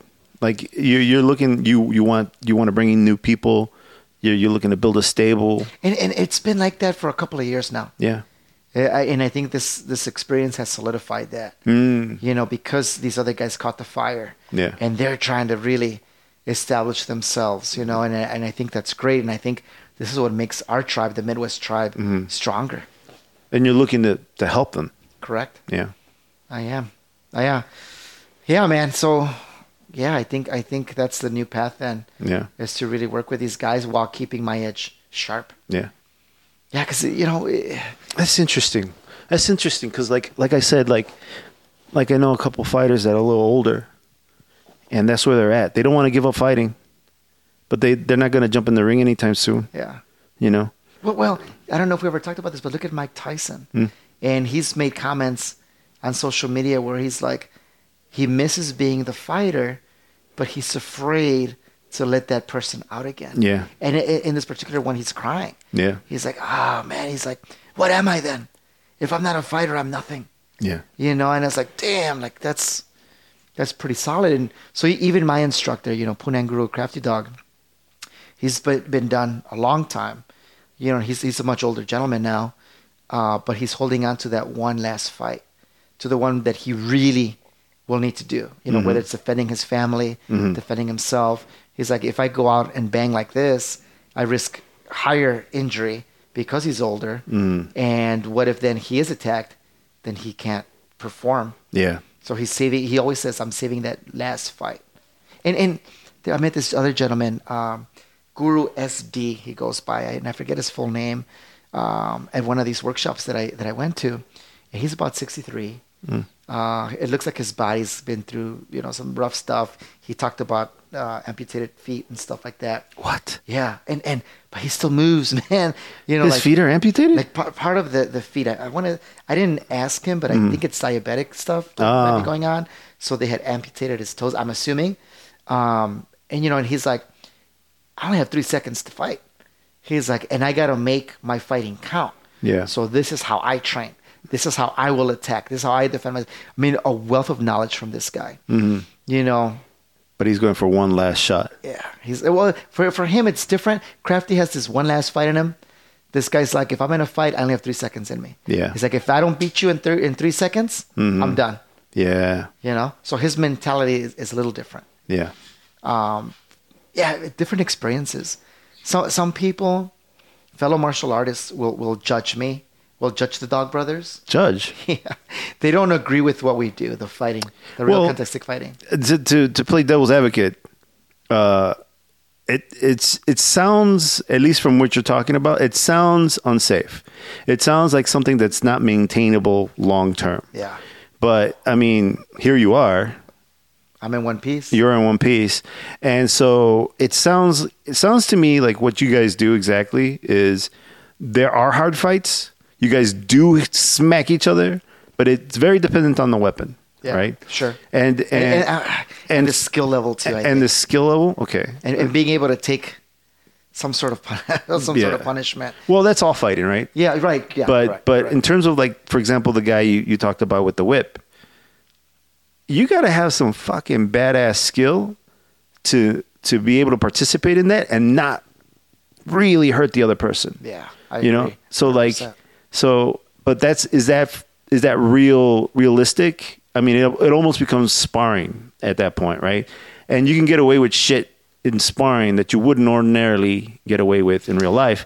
But what you guys do a little different is, oh no, well you got me, you won. Like I, I'm dead, you know, and and that I kind of appreciate. So it's not completely like what people. I think what what's happening is there's a little.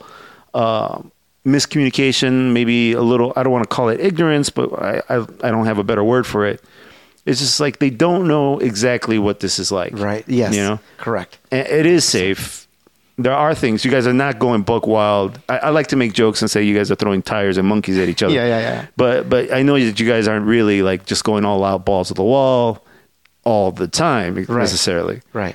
So there is control. There is a little uh, uh, regard for people's safety Yeah, absolutely.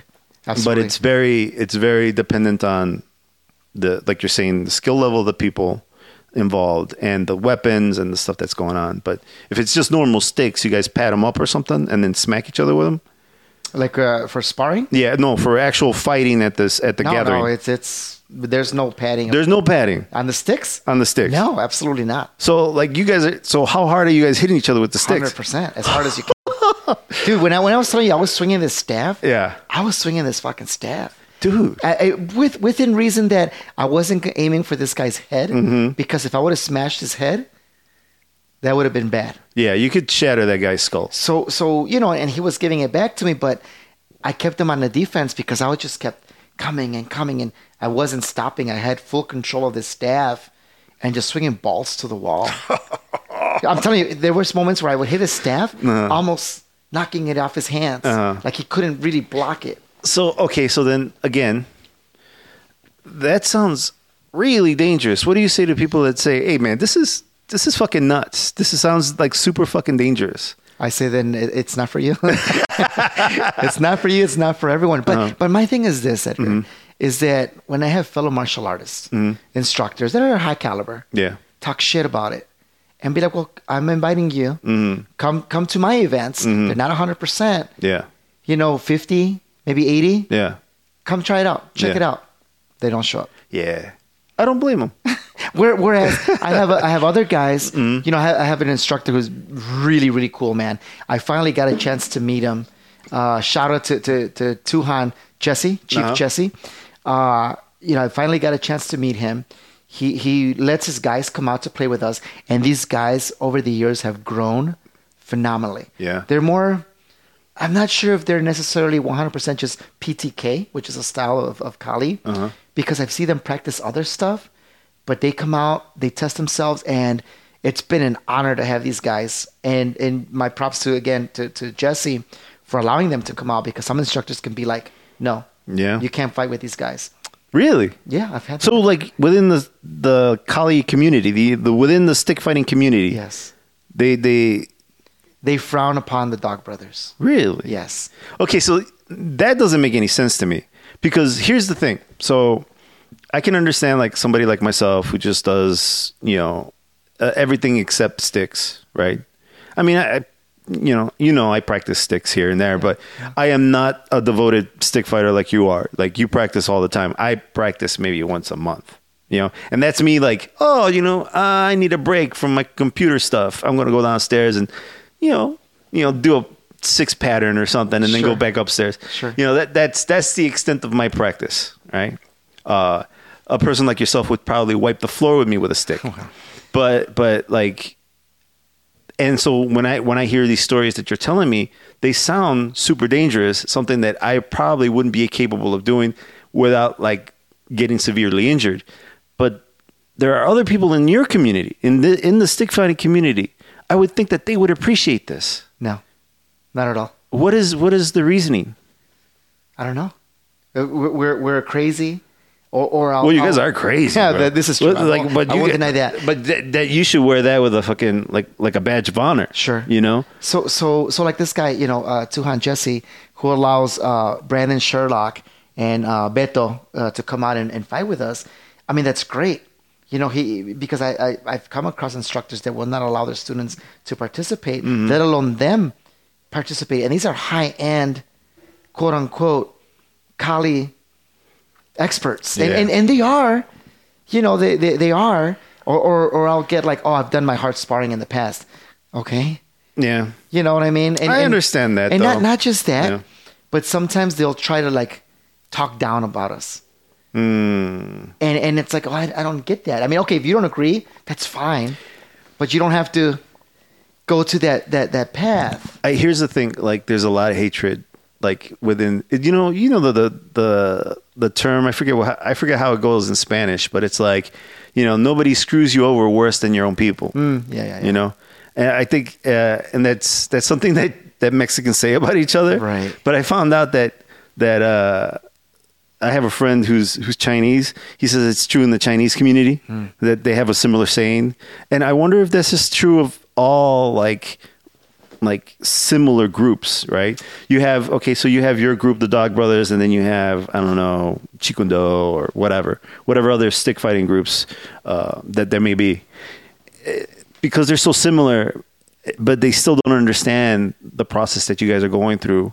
But I would see. Here's the thing that I don't like, because there's a there's a there's real fighting, and then there's there's there's the other stuff. you know, yeah. there's there's the the shit that you see, like for example MMA, that's real applicable shit. Right.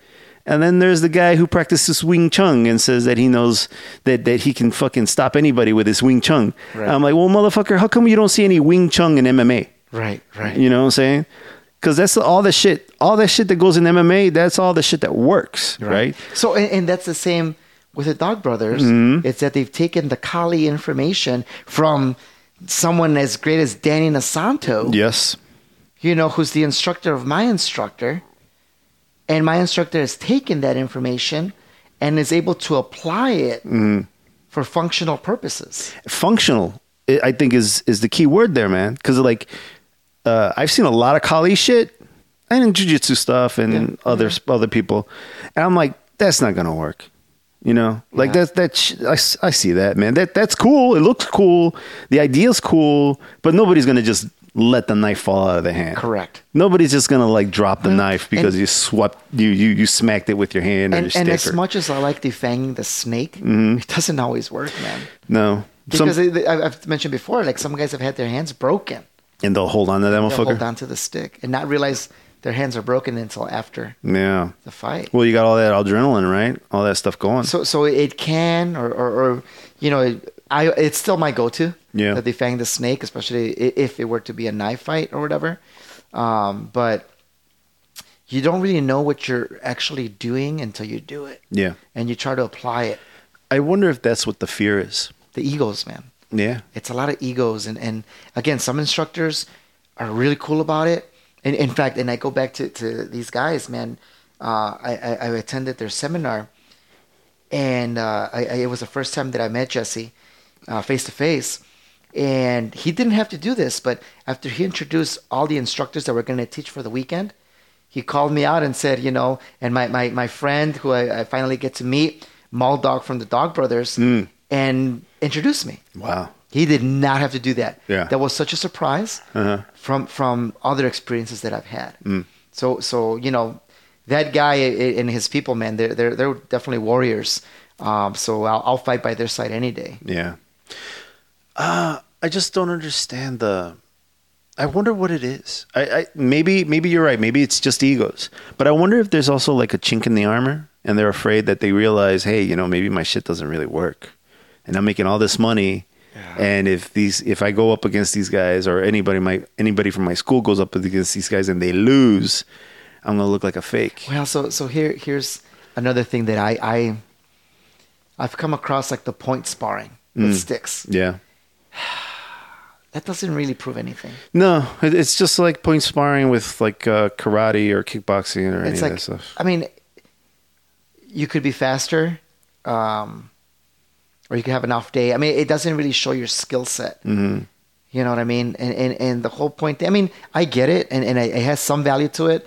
Uh, if we transfer the idea of the stick being a blade, Yeah. then you want to be the first to make that contact. I was about to go there. Yeah. yeah, so that makes sense. But to not really truly fight, hmm and, and the other thing is is when people fight themselves, or, or not themselves, I'm sorry, but their own groups, hmm without really exploring. You know, you're a group. Let's let's get together with this other group that's a different style. Mhm. Let's play. Yeah. They You're long range. We're short range. Yeah. You know, they they won't.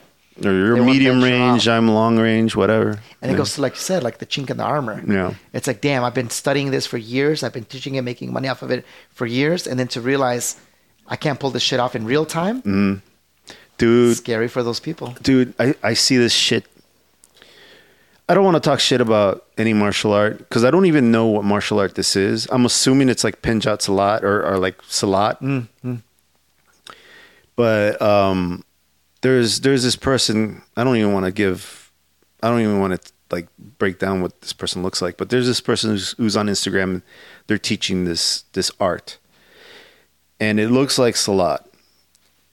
I'm not sure. I don't even know what it is. I think it's made up. To tell you honestly, because Yeah. there's this Asian person teaching martial arts, and this person has w- wears like gi pants and a t-shirt, and they're doing all this smooth stuff. Oh, he's gonna step this way. I'm gonna step on his foot, and then I'm gonna break his heel, and then I'm gonna I'm gonna grab him from the face, and I'm gonna spin him around and throw him in the ground, and then I'm gonna punch him in the head, in the back, and it's just like, no, Yeah. again, Yeah. you don't see Silat in MMA. You know, it's it, Well, well, you know what excuse they use? It's too dangerous for MMA. oh man, fuck you. I've because I've heard this. Yeah, I've heard the same kind of stuff. Well, I can't claw somebody's eyes out, Right, and. I'm using tiger style.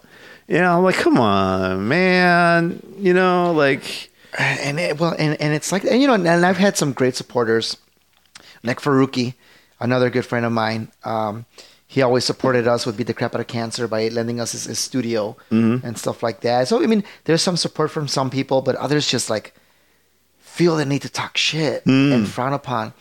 And it's funny because I started processing that, and you know, I'm not really into conflict when it comes to stuff like that. Yeah. it's like, hey, you have your own opinion. That's fine. You'll never understand if you don't do it. I'm not going to argue with the fool Yeah. and then become a fool myself. Mm. But I, I started processing it.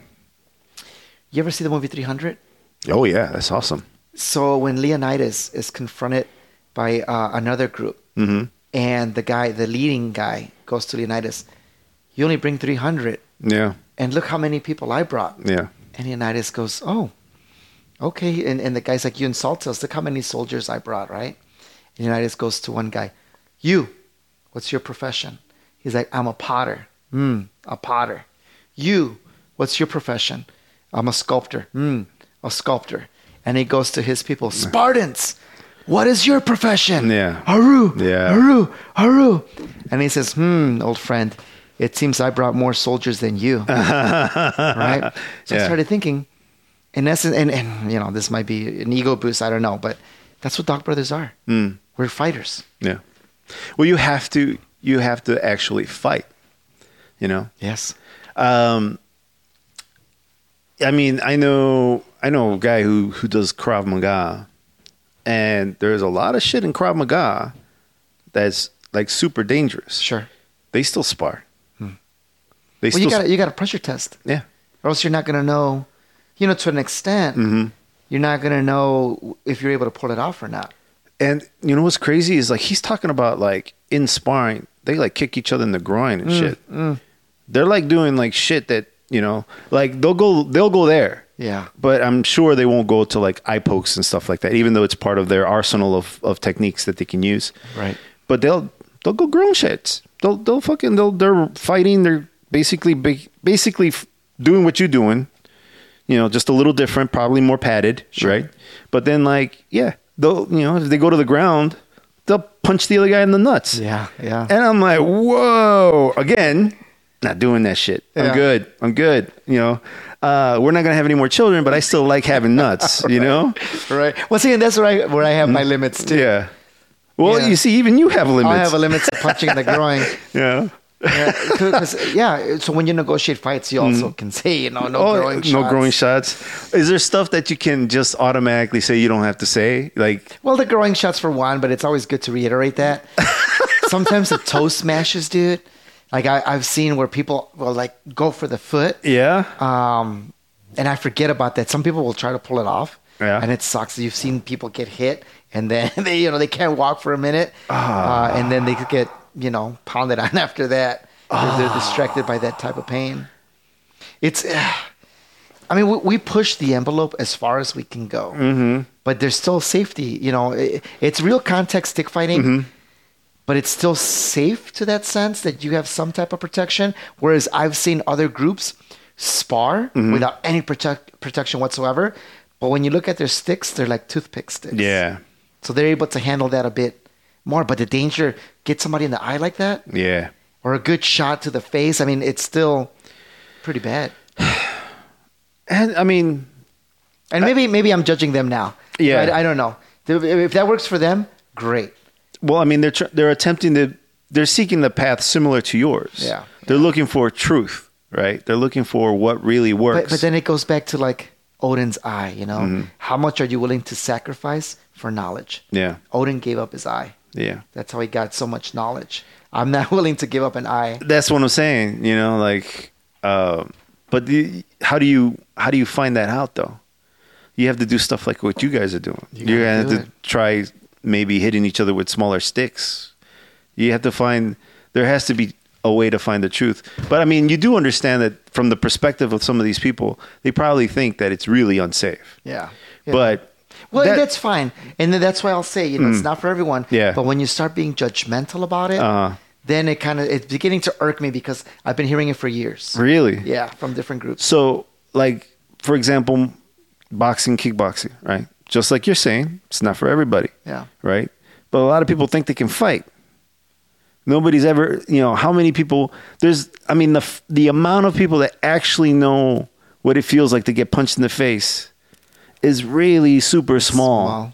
right? Who actually have have fought, you know, or have any kind of knowledge about fighting, what fighting is really like. Yeah. That's really small because, and and there's proof of that because fucking the internet is filled with a bunch of schmucks who are like throwing punches like dumbasses, Right. You know, thinking that they know what a fight is, you know, and thinking that they know how to fight just because they saw a movie or just because they have fists. Right. Um, I don't know, man. Um, I, think I think uh, some of the commentary. I mean, there's a lot of ignorance just in terms of like the people that talk about fighting. You know, a lot of people don't know what they're saying or what a real fight is like. Yeah. Well, you, you, you see things differently Mm. when you're when you're fighting or when you fight. Uh, you come out of there and, and you see things differently. Uh, not not just in fighting. So so you know not to cut you off, but Mm. in the last few days when I, when I, since I've been back, and I might have mentioned this to you before, it's like you're you're in contact with the universe, man. Mm. You're more open to. It's like my third eye is open. Uh, the the next day, like when I was working. I had such connection with my people that I was counseling Mm-hmm. that it was ridiculous Oh, really? ridiculous. You, you you just at least for me that's been my experience Mm. after these fights for like the next days, weeks, and a few months. I'm at peace, and I'm just open to the universe. I let it guide me freely. What do you What do you think that is? Fuck, dude. So, uh, Crafty has uh, Crafty says um, higher consciousness through harder contact, Mm. and the truth of that for me is that when someone's trying to kick your ass or you're in a fight, you know, it, it, you really appreciate everything else that you have around you. Yeah. And it's like the stress levels go so down Yeah. that I think you're able to open yourself up to the universe and, and you're able to, because I always have, but it's like right now I'm able to listen better to it and let it guide me. And it's something foolish. Like years ago, it's something foolish like I was driving around and I said, uh, I thought to myself, well, I'm hungry. It's lunchtime. Um, where should I go eat? And something told me, turn here. I did. I saw a Totonilco uh, over on Kedzie. Yeah. Kedzie and 50, whatever it is. Yeah, 50 And I'm something. like, you know what? That looks good. Yeah. And, and something guided me there. I went in there. I ran into an old friend of mine. Oh, wow. I haven't seen in years. Yeah. And he buys me lunch. oh wow. So it's little stuff like that that's so trivial but meaningful, if Mm-hmm. Yeah. that makes sense. And that's the kind of stuff that I experience even now. You know, even like the conversations that we have Yeah. are so, you know, our conversations are meaningful, but I'm taking away so much more Mm-hmm. this time around than I am because I'm more open to the universe. It, it's it's such a hard thing to explain. I don't know if you ever felt it after your fights. Mm-hmm. I don't know what that's been like for you, but it, at least for me, even I'm able to control things better yeah. stuff that, that like for my wife, like she'll get stressed out about something. Like, listen, that's okay. Yeah. We're gonna figure it out. And I calm her. She's Yeah. like, you're right. Well, I think it's like the the pressure is building, building, building, building, building, and then you fight, Yeah, and then you release all that. Yeah. And now you just your body is just relaxed now. I'm at peace. You're at peace. Yeah, Because you, you you let go of all that stuff in the fight, right? I mean, the fight. Once the fight is over, all that stuff is gone. All the pressure, all the all the stress of the fight. You know. and, and it's it's just so bizarre to me that I do feel higher consciousness, whereas other guys, I don't know what they feel. Mm-hmm. Yeah. You know, but I, I feel more zen. Mm-hmm. Um, I feel like that after practice. Hmm. Like I'll go to I'll go to the I'll go to gym. I'll go to the gym. I go to to, to class or whatever and roll with guys and stuff. And then afterwards, I'm like just in such a good and, mood. and I felt that. I know exactly Yeah. what you're talking about. But this is a bit. It, it's a little different. it's different because Mm. I've experienced what you're talking about. Even after a solid workout and you push through it and you're Mm. like, damn, that was hard, but it was good. But this is just another level to that. yeah. Eh, eh, Man, it, it- it's Well- we need to figure out how to word it better. I don't even know. You see, like I don't think I've had anything like what you're describing, but I've also didn't have like 50 fights of something. I've had a bunch of wrestling matches. I had a bunch of like jujitsu matches. I don't know how many, maybe 10 total. Like, no, there's got to be more than that. Uh, jujitsu tournament fights um, or matches. I've had I've had like at least 20 wrestling, at least because I rode the bench a little bit.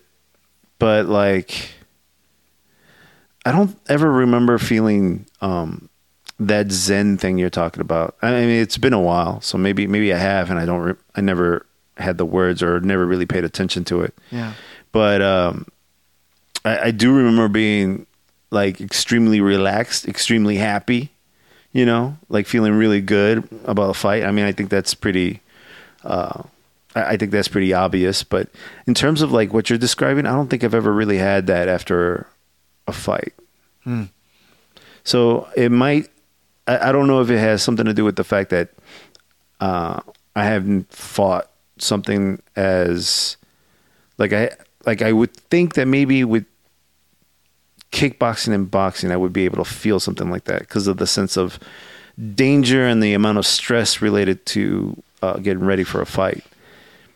But I, I want to say that maybe it's unique to what you're talking about, to what you're doing, because there is a lot more danger involved. Yeah. And so maybe maybe now that you've come out on the other side of this stuff, you're feeling that all that you know Zen stuff you're talking about. Well, eh, eh, so it's funny because like MMA, like I'm like, man, would I ever, or back in the day, would I Mm. ever do something like that? Um, so when I hear you say like stick fighting, it's it's tough. It's at a different level. I don't know. Like MMA to me would be a challenge as well. Know, You know, I just don't think you see the thing. The, I think the difference is, especially with the way you're describing it. Uh, you know, you can get punched in the face, and you or kicked in the head, right? And you can break a nose, break an orbital bone, or something. But you get smashed in the face with a stick, Yeah. the damage is way worse, and that can happen with just one. yeah, right. You know, whereas punching and stuff doesn't usually happen with just one punch. I mean, it can, but it's it's less likely. Whereas a stick, you can shatter somebody's skull with one strike. Yeah, yeah, You know? true. You're right. So I, I think the the the consequences are are much more like they're much more worse than they are with other types of fighting. So maybe that is why there's so much pressure and why there's a big release and why you're feeling the way you feel afterwards. And and you know the nerd in me always feels like uh, the warrior on his journey Mhm. to go do battle. And when you go through the battle and, and, and you accomplish what you want to accomplish, or you know you survive it, Mm-hmm. it it is such a relief. Yeah. It's like all right, now I get to go home to my family Mhm. in one piece. You know, and, and uh, yeah, it's it's it definitely has been a wonderful journey, a different experience from anything that I've ever done. Mhm. You know, and I, I mean, I haven't done much. I mean, taekwondo tournaments, stuff like that. The the hard sparring, you know, kickboxing, but I'm not a I'm not a kickboxer per se. The the grappling that I've done, but I'm not a grappler per se. You know, I, I am a stick fighter. You know, and, and and that's I guess something that I'll carry on with me. You know, I, as a warrior for all my days. Yeah, and I I can go back and and relive some of those moments and be like, damn, I actually did that. You got stories. I got a lot of stories. Yeah. You got at least 50 of them. that's right. that's right. Dude, like I mean, that's like that's the best gift you can give yourself, man. Yeah. Like Oh, yes, and I can share my gift. now and now you can share your stories, yeah. Yeah. Because I mean, like, like the worst I've always thought was like the worst is to be an old man with no stories Mm. And no knowledge, mm-hmm. no no no wisdom to give anybody. Like to grow old and be stupid and, and not have experienced anything. What a waste, Yeah, I agree 100%. you know? Or not yeah, not knowing what your body if you're able to, like mm. what not knowing what your body's capable of accomplishing. Yeah. I think that's very true. Like I think everybody needs a little adventure, Yeah. you know? Like be able like just to feel feel alive, you know, but also like to say, "Hey man, I, I did something in this world," you know? Yeah, leave your mark. and leave your mark but however however you want to leave it right but like go on that adventure the worst i i mean it's so sad to see somebody be like yeah you know i i never fought or that's fine you never fought you never did this or you never did that you don't have to do everything that we did Right. you know Right. but like you know do you, have ha- something. do you have do you have one story Yeah, right. can you have one story that will captivate somebody and keep them listening to you and think damn that was fucking crazy Well, and being able to share with excitement. yeah As as many times as you repeat your story, yeah still you know share it with excitement. Yeah. And every now and then look up and like, fuck, that was nuts. I can't believe I did that shit. Yeah, man, You know? that's me. That's me every fucking day. Yeah, dude. Damn, why did I even do that? Yeah, exactly. I'm gonna do it again. but um but yeah, like in terms of like uh going back to what you were saying, that euphoric, um, weird kind of uh zen like thing that you're going through. I don't think I have had that, but I do remember like when when I knocked a guy out uh in my last kickboxing thing. Uh I was so happy. I was so happy. But then also like the crowd, there was a lot of people at this particular event, hmm. and it was like a big ass gym, and there was a lot of people there, and they all started screaming, and all you could hear was just like yeah. and so that energy that Yeah. the people gave you, Yeah, they, they like you feel it like you feel that and you feel like all of a sudden like your chest gets really big and Sure. you swell up dude like you feel like all this energy dude i can absolutely understand why fighters can't stop fighting. Yeah, why you see these boxers that retire and they keep coming back to the game? Because that moment there is huge the Yeah. cheering. Yeah. and then for some guys they're like oh we're gonna go home. I'm gonna go back to mexico or whatever and you're gonna find me over here and we're gonna throw some party. And yeah you find out that they go back home they get off the plane and it's party party party. Right. you know? And like that's the drug man. Sure. Well, Yeah. yeah, that's a good point. You you could get hooked on it. yeah That's a good point. and maybe that's maybe that's what you're feeling. Maybe it's that euphoria. Maybe that's euphoria that you're feeling. Maybe yeah, that's just, which which could be. Mhm. You know, but it, but regardless if, if it's euphoria or not, just the little things that you start noticing. Mhm. You know, there's more more to that Because you're right, there is a euphoria to it. Mm-hmm. You feel relieved, you feel stress free. Nothing else matters, Yeah. you know. But to still kind of be guided in a certain way that just makes sense, it's so bizarre. Yeah. Yeah, that, that that whole like running into your friend is interesting. And, and it's stuff like that that just happens, or, Mm-hmm. or you say the right thing to the right person. Uh, Like again, in my counseling sessions, that the day after, and you know, it was like such a deep connection. Mm-hmm. And I don't know, man. It, it's. I wish I had better words for it, and maybe I don't. Mm-hmm. But it's just an amazing feeling.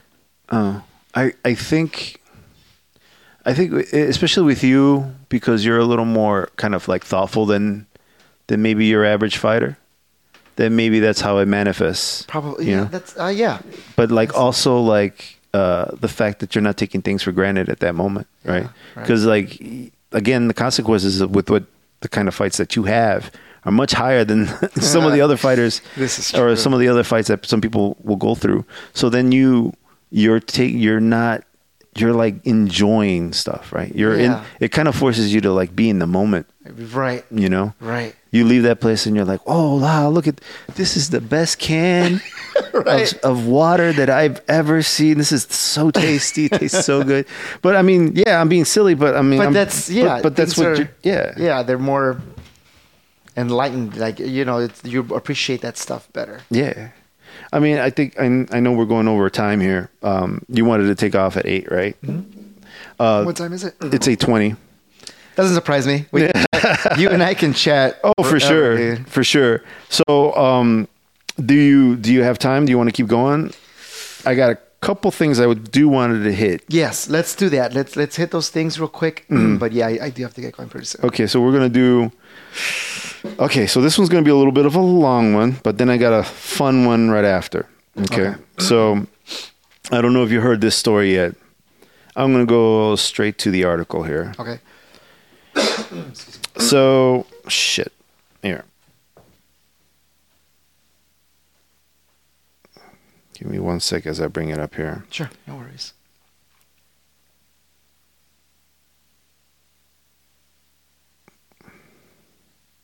It's funny when I hear you talking about the crowd cheering and stuff like that. And every time I fight, I always try to entertain. Hmm. I always try to do something cool so that it, it leaves an, an, an impression on people Yeah. and it makes the highlight reels. Oh yeah, it makes a highlight. like that. But th- like the energy that you get from a crowd, dude. Like well, you get all the, oh, Yeah. duh, Well, there's that, right? But when like when I knocked the guy out and the fight was over and everybody started losing their mind, and I was like, "Ooh, bro, that energy, Energy, yeah. that that whole that crowd cheering, and they were all cheering for you, Right. dude. I've never forgotten that.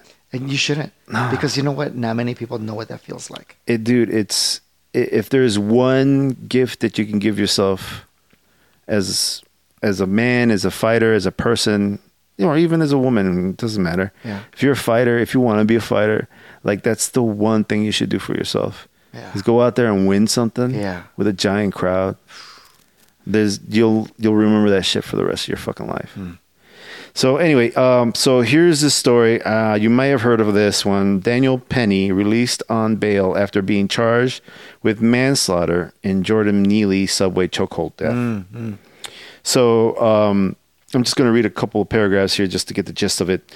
A man seen on um, well, there's a video here, but I'm not going to play the video. But a man seen on a video putting another man in a deadly chokehold on a New York subway train was released on bail Friday after turning himself in to face criminal charges. Daniel Penny, a 24, 24 year old Marine veteran, was charged with a second degree manslaughter.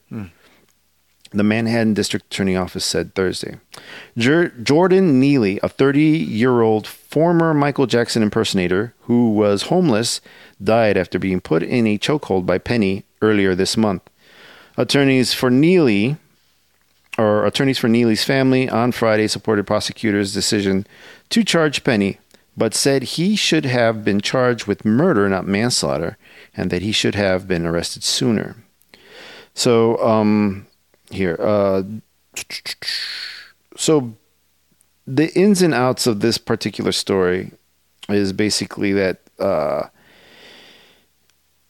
this man, Daniel Penny, had uh, was on a train when Jordan Neely showed up and started making a ruckus.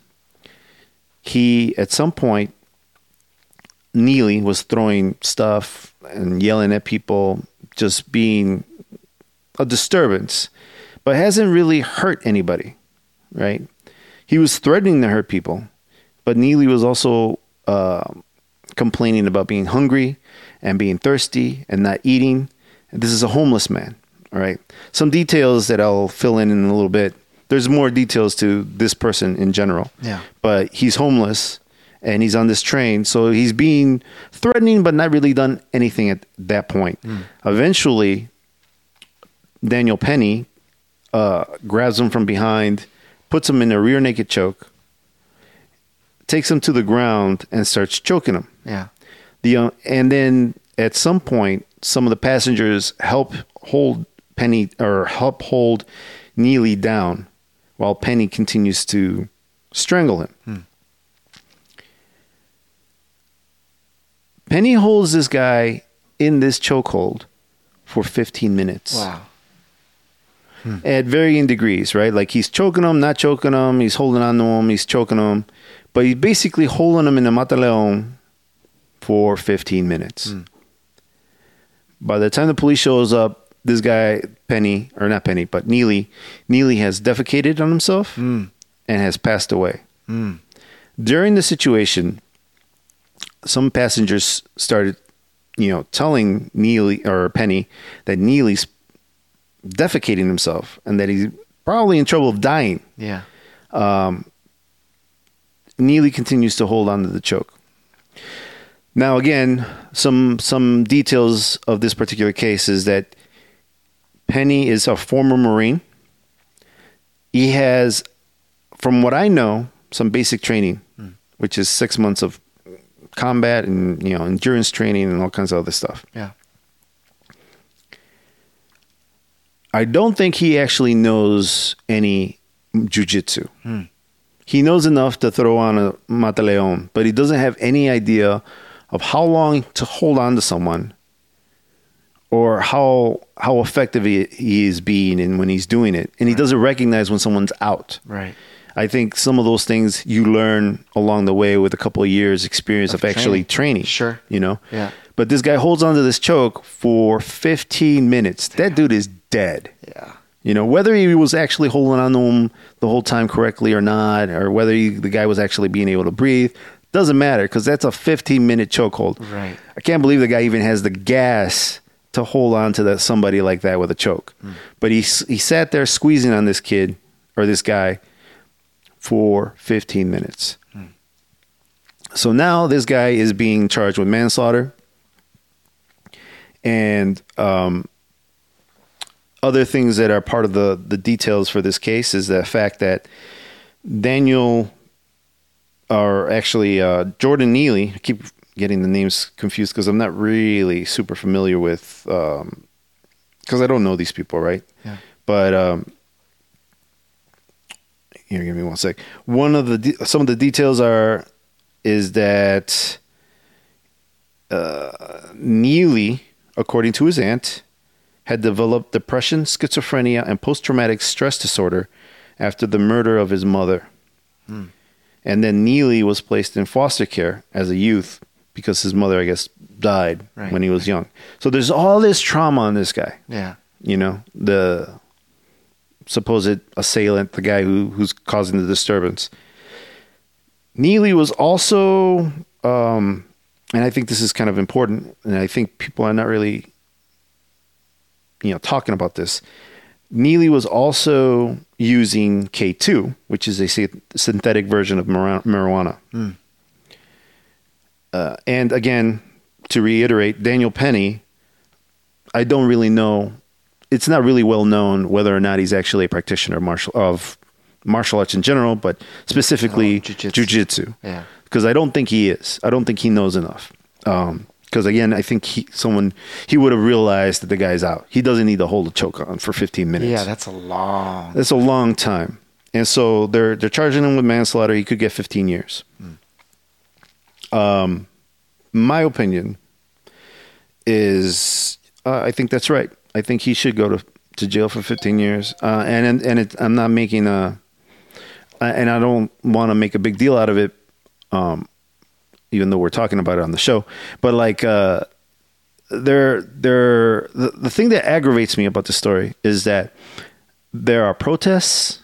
There are people who are protesting this whole situation For for which side? for justice for Neely. Okay. Mind you, Neely has been in and out of jail since he was out of the foster care system.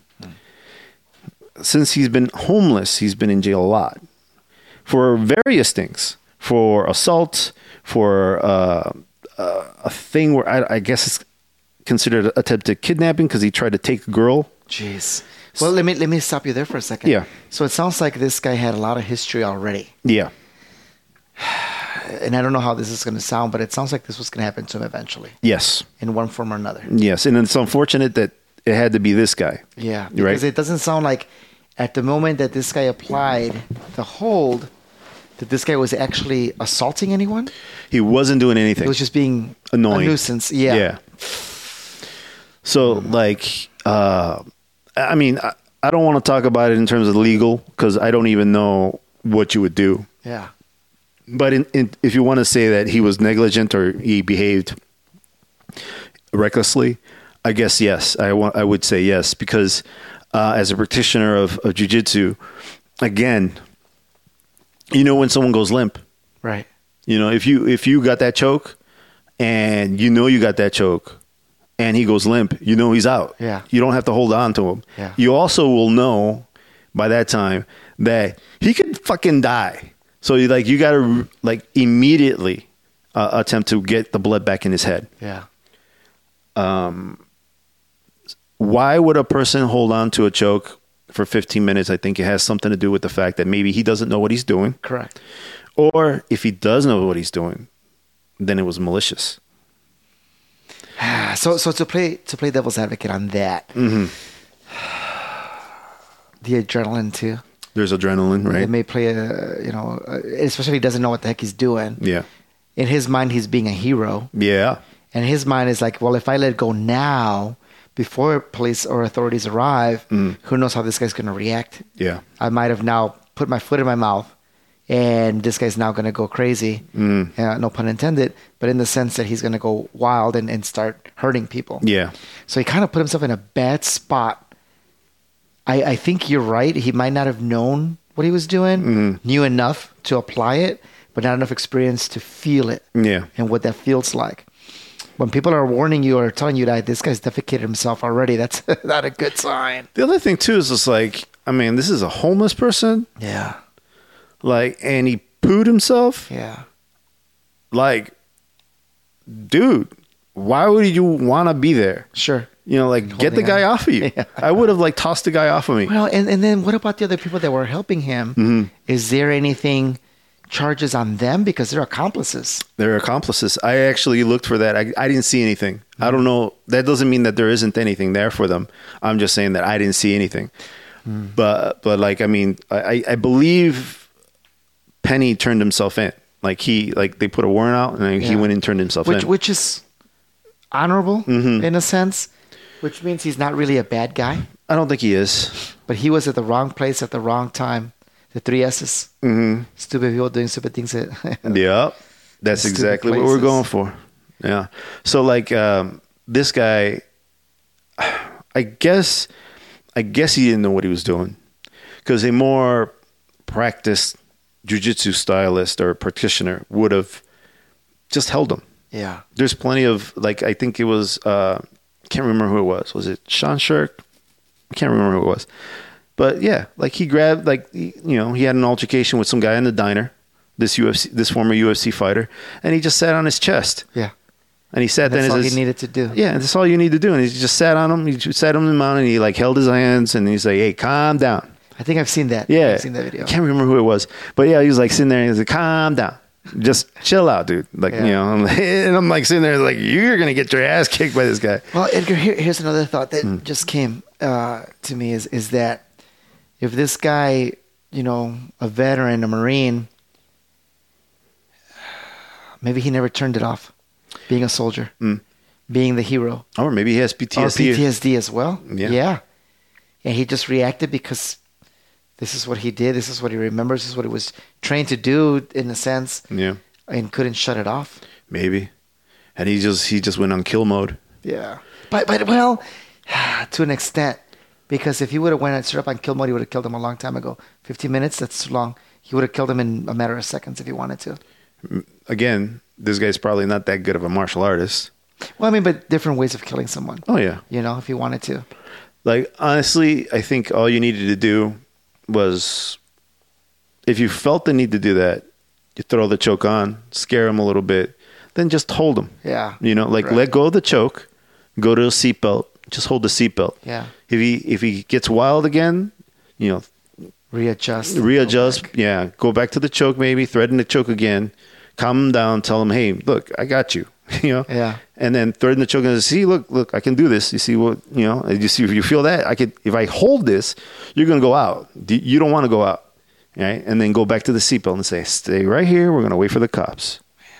You know, there's and also like I believe Rener Gracie came on uh, YouTube and you know as he does he commented on this on on things like this that have to do with jujitsu and uh, he was you know he, I forgot what I was going with this. What did he say? Well, he said basically that this should not be a reflection of jujitsu martial artists. That uh, this is you know not what it's intended for.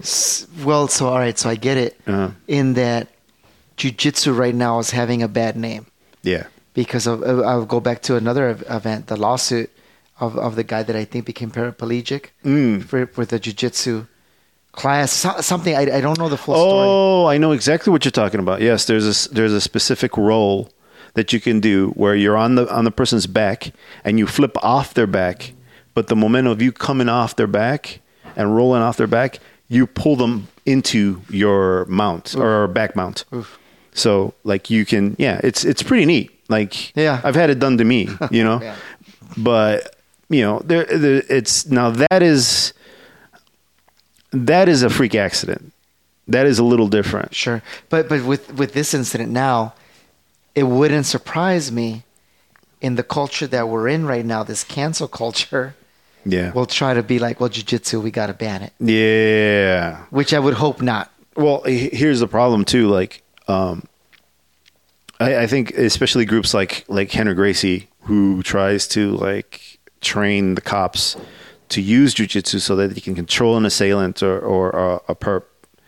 Uh, they they can do it and they can do it safely, not only for themselves but the perpetrator as well. Yeah, this really does some damage, right? Yeah. Because uh, again, what was it a while back where the guy put a knee on the guy's neck, right? right. So now that almost banned jujitsu, right? And instead, like I don't know how he was able to turn that around, but you know he was able to say no. If you know jujitsu, you know you don't have to do that. You do it, you know, you do other stuff, and you can control somebody. Yeah, but it's so much much easier said than done, man. When you're in the moment and it's you or them, and and when you mentioned that there's protests going on, Yeah. and I hate to point this out, but one is black, one is white, Yep. and that's such a huge Well, issue because it divides people further. Well, this is the shit that pisses me off, right? Why is this news? And why isn't it that there's news about all the crime that happens in fucking Little Village, Yeah, for example, where right. we, we used to come from, where we were from? Right. You know, like there there's somebody's getting killed there at least once a week. Yeah. At Not- least. if not more. If Right. not more. Right. There's a shooting like every day or every other day in Little Village. Yeah. Right? Like an actual shooting. Like there's bullets flying. I'm sure it's worse in other areas in Chicago. South side, just in general, right? Yeah, yeah. Is is is Jack. And I'm talking about not only South side like South side, but also Southwest where we're from. Yeah.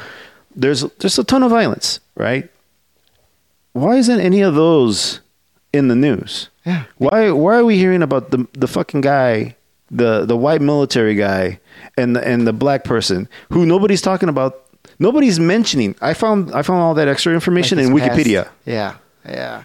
Well, because, dude, unfortunately, this country is at a point in time, and I, I thought we might have seen the worst of it, you know, during the last administration. Yeah. where it really came out that, that racism was more acceptable. Yeah. And I guess not. I, I, I guess right now at this moment, they're still trying to divide us, whoever they are. Yeah. The media, well, who controls the media, you know, and, and, and I, I don't think I, th- I don't think that there's any um, like conspiracy conspiracy plot. I think I think all it is is greedy people. We have people who need to sell newspapers, Mm, yeah. people who need clicks. They want you to come and look at their clicks and come and click and, and look at their advertising so that they can get paid Right. and they can keep their little machine going, right? but the problem is, is that, In the process, yeah, they're ruining our society. correct. That's where I was going with that. Yeah. 100%. because I mean, how many how many times did we find out? Oh, there, there was a shooting, Yeah. right Yeah. in our neighborhood Yeah. where we grew up. Like, it, but it was just like normal days to us, right? No, and, and no mention of it anywhere. Nope. Nobody cared. Nobody cared. My dad got roughed up by a cop. Hmm. Nobody talked about that. Hmm. You know, Yeah. you know why? Was it because my dad's Mexican, or was it just because it was like way back in the day when this kind of stuff didn't make the news cycle as much? Right. I, I don't get it, man. I don't understand this shit because there's plenty of other things similar to this, Yeah. or worse. You know, Well, I'll give you one. yeah, And I, I haven't seen it in the news. I only heard about it um, through an educator. Uh, there's a high school. I don't know if I should mention it, Mm. but there's a public high school. Mm-hmm. It's pretty known for, for how good it is. Yeah. Well, there was a fight, uh, from what I understand, between two two boys, and one boy uh, got arrested for uh, either manslaughter or, or murder because um, the child or the kid that he he that he was fighting with ended up being brain dead. Jesus. So this kid's arrested and, and, and is going to be charged. How did he get brain dead? Did I? I don't know the full details. Oh, okay. I could only imagine, as boys usually do, they fight, Mm-hmm. maybe knock the kid out. And we talked about this the last time I was here uh, with the dangers of how you fall. I'm thinking the kid fell back, smashed his head on something, and that was it. That sounds right. Or maybe he picked him up and dropped him on his head. Or kicked him a few times in the head. I mean, I, I'm, I'm going to get the details Mm-hmm. and, and let you know, but that's not on the news anywhere. You see, and that, look at that shit, right? and, and it's a very good or at least it was a Mm-hmm. very good high school it's kind of gone downhill from what i understand Mm-hmm. but it's a good suburban school yeah. and this stuff just happened and, and no mention of it anywhere No. Why? Why? Why is that? Is it because it's white kids? no It, what is it? Why isn't it in the news? Why is this in the fucking news? Yeah. Why we got to play the race bullshit? Right, Right. right. Why don't we hear about this story? Me, I don't know if they're white kids or Mexican i'm gonna kids, get the full details Yeah. i'll find out this week but that's some bullshit, right right? It, I I don't uh, I don't like it. I don't like this is manipulation. Yes, it right? is. I, I don't like being manipulated. I but agree. Uh, but in terms of like jujitsu and this practitioner, this guy is going to go to jail. He should go to jail. Um, and I I think it's silly that there needs to be protests for this. Right. Like why are we protesting this shit? Right. Like I don't know why why it had to why it went to this point. Like Yeah. was it not getting any news? Was it are, are people trying to make this come to light? Because this is not even a cop thing. right This is not the police versus you know black people or the people or white people or whatever. This is this is a normal civilian. Yes, he's a uh, former military, but he is former military. Former military. He's he's a civilian now. yeah These are two two people. right right i don't know man And why don't they talk about the guy in the past, like his his this guy's past? because it doesn't fit their The agenda. narrative, yeah. yeah man uh, you, you said you know regarding conspiracies and all that no dude this is a conspiracy Yeah, I mean the the guy so might have depression, might had or might have had depression, schizophrenia, and post traumatic stress disorder. Well, I'll tell you what, the last two, those are no joke. Yeah, He can lose his shit. yeah, Maybe he didn't at that moment. Mhm. Maybe the Marine saw something that, you know, nobody else saw. Mm-hmm. And that's why he reacted before it even began. yeah. But he didn't know how to stop it. Like like there's other ways to handle this too. Like Yeah. one of the reasons I I brought this up is oh, and this is why I, I mentioned Rener. There are other ways to take it to to take care of a situation like this. Hmm. De-escalation. Yeah. It should always be your number one. One, I agree 100%. You know, especially when it's this guy who's just walking around being annoying. Yeah. Just be Yeah, like, I didn't have to get to the physical. no. He said he was hungry. He said he was thirsty. Yeah, just give him something. Just give him something to eat. Hey, dude, come off the train. I'll get you a burger. Let's right, go. right. Right. I think I think It's- you're you're right. This was not a self defense. This was like the the Marine started the fight. the Marine wanted to be a hero. Hmm. You know, Yeah. he wanted to be one of those jujitsu heroes that chokes a guy out and then like gets the praise. That's what he wanted. He was looking. He was looking to be. You know, Well, and, and unfortunately now two lives are lost. Yeah. Because the Marine's going to jail. he's he, yeah. Fifteen years. yeah. He lost fifteen years of his life. He's twenty five or twenty four. You know, Damn, that's a good chunk of years. he's he's going to be forty when he gets out. Man. if he gets out, or who knows how he's going to come out. Well, maybe they'll they'll let him off with good behavior. Who knows? Well, and if he's part of the government, they'll take care of him. Maybe They're not going to put him in a bad place where bad people can do bad things to him. I don't know. I, I don't know how that works. I don't know any. Yeah, but I mean, like that dude. That dude messed up good. It's unfortunate. It is unfortunate. Okay, I got one more for you before you take off. Okay.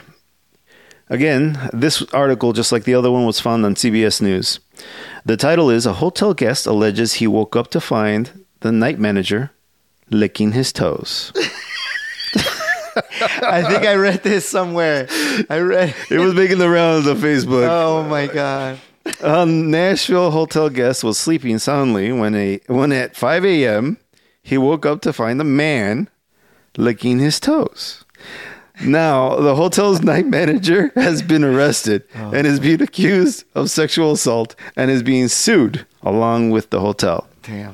The hotel guest, Peter Brennan, says when he woke up to the disturbing scene, he immediately started yelling. Well, the fuck yeah, I would start yelling too. Oh, man. At the man in his room who fled. Uh, the suspect has been identified as David Neal, a night manager at the Hilton downtown Nashville, according to Rocky McElhaney Law Firm, which is representing Brennan. Oh Jesus. Um, Brennan told hotel security about the alleged sexual assault. It's called a sexual assault now. Yeah. But they did, but they did not appear. Quotes did not appear to take his complaint seriously. End quote. The law firm said in a news release. Brennan then called the Metropolitan, Metropolitan Nashville Police Department, who began investigating March the March 30th incident. Um, so uh, last week, Neil was arrested and charged with burglary in connection to the incident. So he didn't even get charged with sexual assault; he got charged with burglary. Burglary. Brennan is an Air Force veteran who was on a business trip in Nashville, and after the incident, he cut his trip short. Well, gee, I wonder why. Dude. Yeah, I would never sleep in a fucking hotel again after that shit. Well, so so here, all right, with the hotels, Uh-huh. I always put that extra padlock where even if they have a key to open, they can't get through that. Not even a padlock, but it, you know what I'm talking about. Yeah. it's like a metal object that just pulls out or something. it's it's a like a like yeah, it's a Like a extra lock. stopper, some Yeah, of stopper. yeah. So uh, so you're blaming the victim? Is that what you're doing? No, man, I'm just saying, like, I take no chances, dude. Like, and the manager to, to do something like that, I mean, that is sexual assault. I mean, that's a fetish, a foot fetish. That is something. I would have felt like, I mean, it's disgusting. Like let's that, let's just put that out there. It's disgusting. I don't know if it's sexual assault. yeah. I mean, So, so if the guy didn't steal something, if it wasn't considered burglary, then what? Nothing would have happened. I have guess. charged them with anything. I, I, I guess he would have got off with Is he actually did got off? Yeah, I, I, I, the moment I said it, I regret it. you know, so so shoot, like man, uh, what about intrusion of privacy? Because if you rent a room, like that's your room. Yeah. This guy's an intruder. Yeah. I just okay. So this guy's former military. Again, I don't know how this guy didn't kick his ass. You know, but instead just sat there and yelled.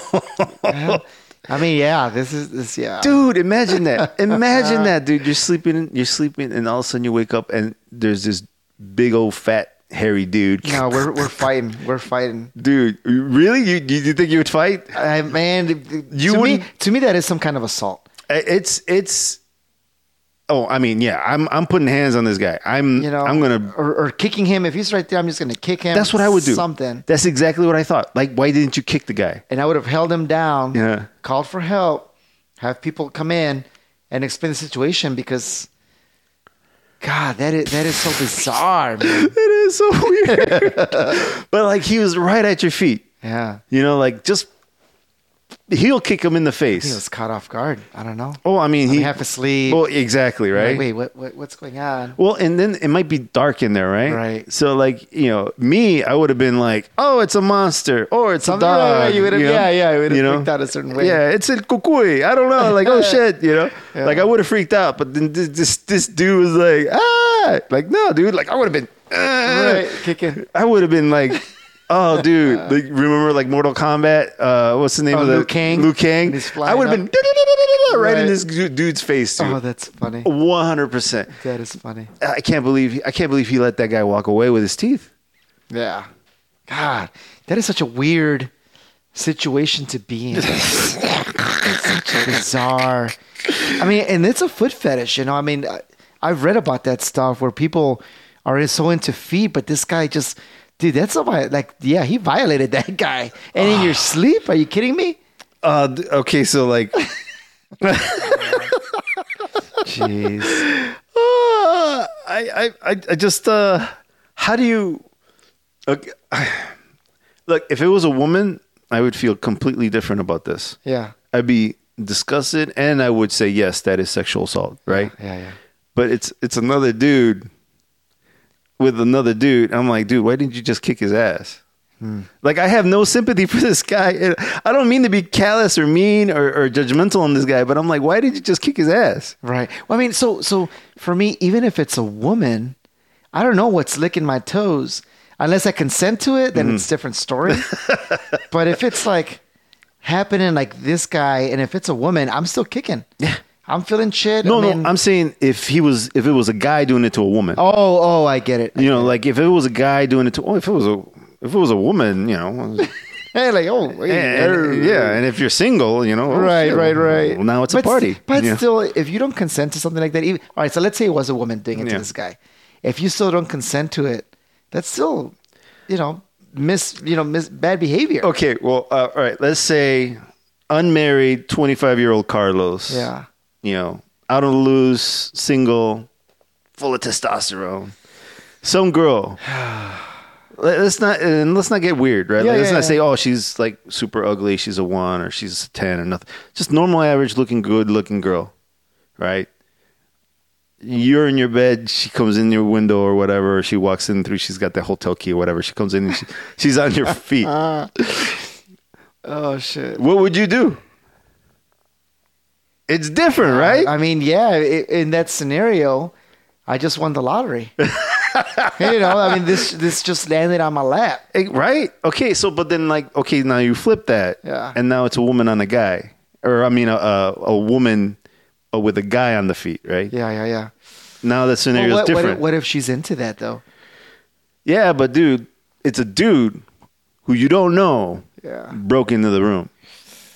See how different that is? Yeah. Why is that? Well, you- because a woman, uh, because a man is is stronger than a woman, right? And sh- and he could force himself to. Well, I'll, I'll bring something from from our previous conversation Uh-huh. because we're programmed like that.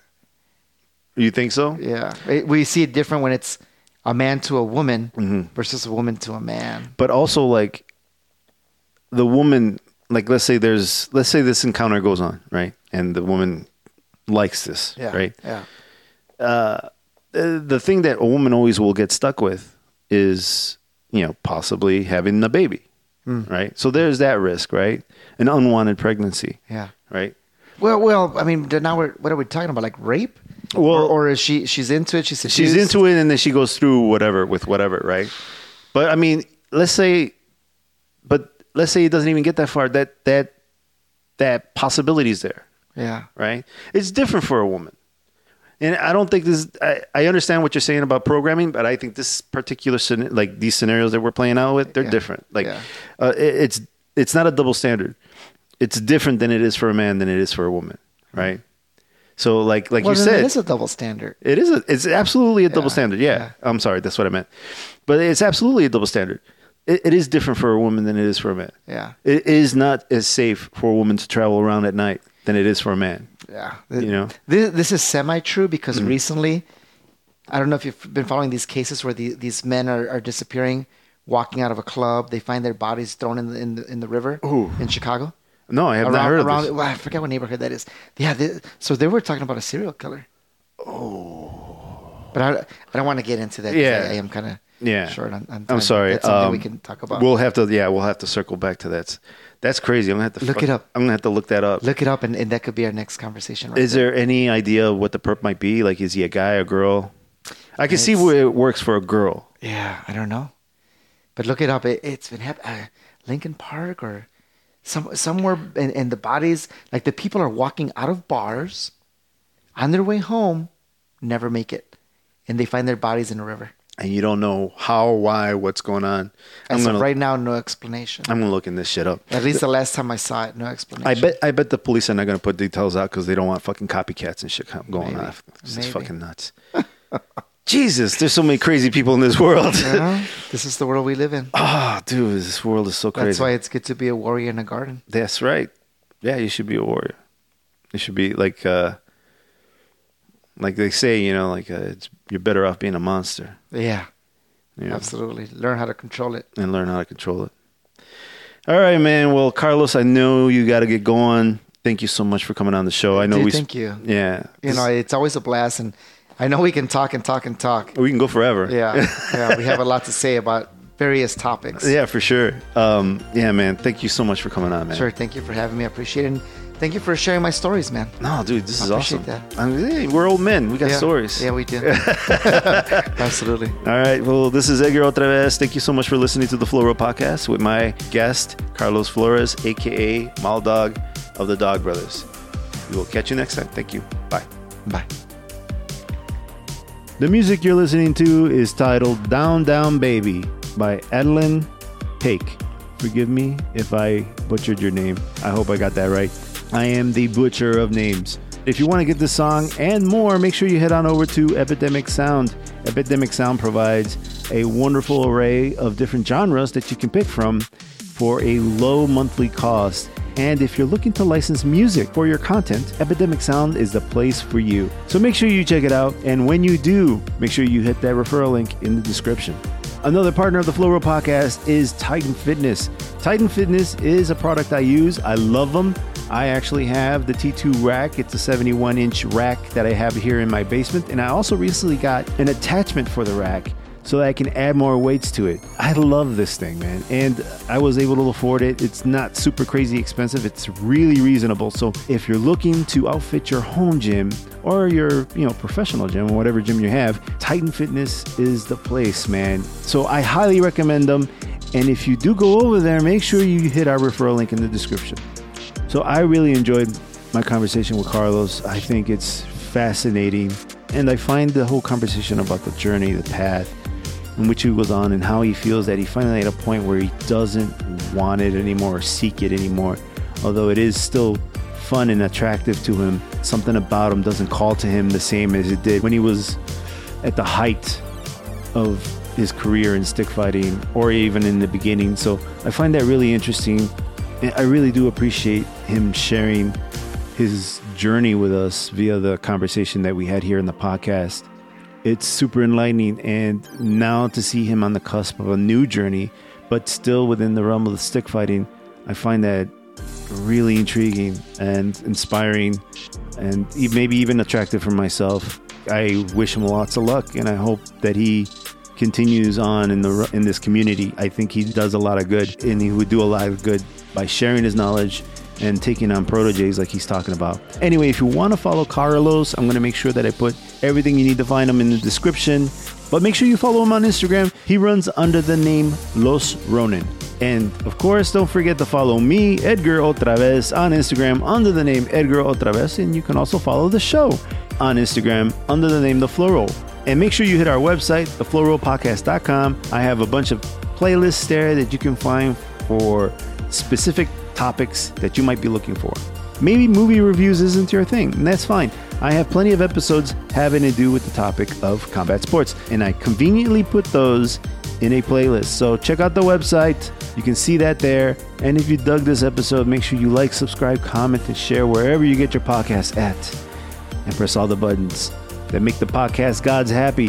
Thank you so much for listening. This is Edgar OtraVez. We will catch you next time. Behave yourselves. Laters.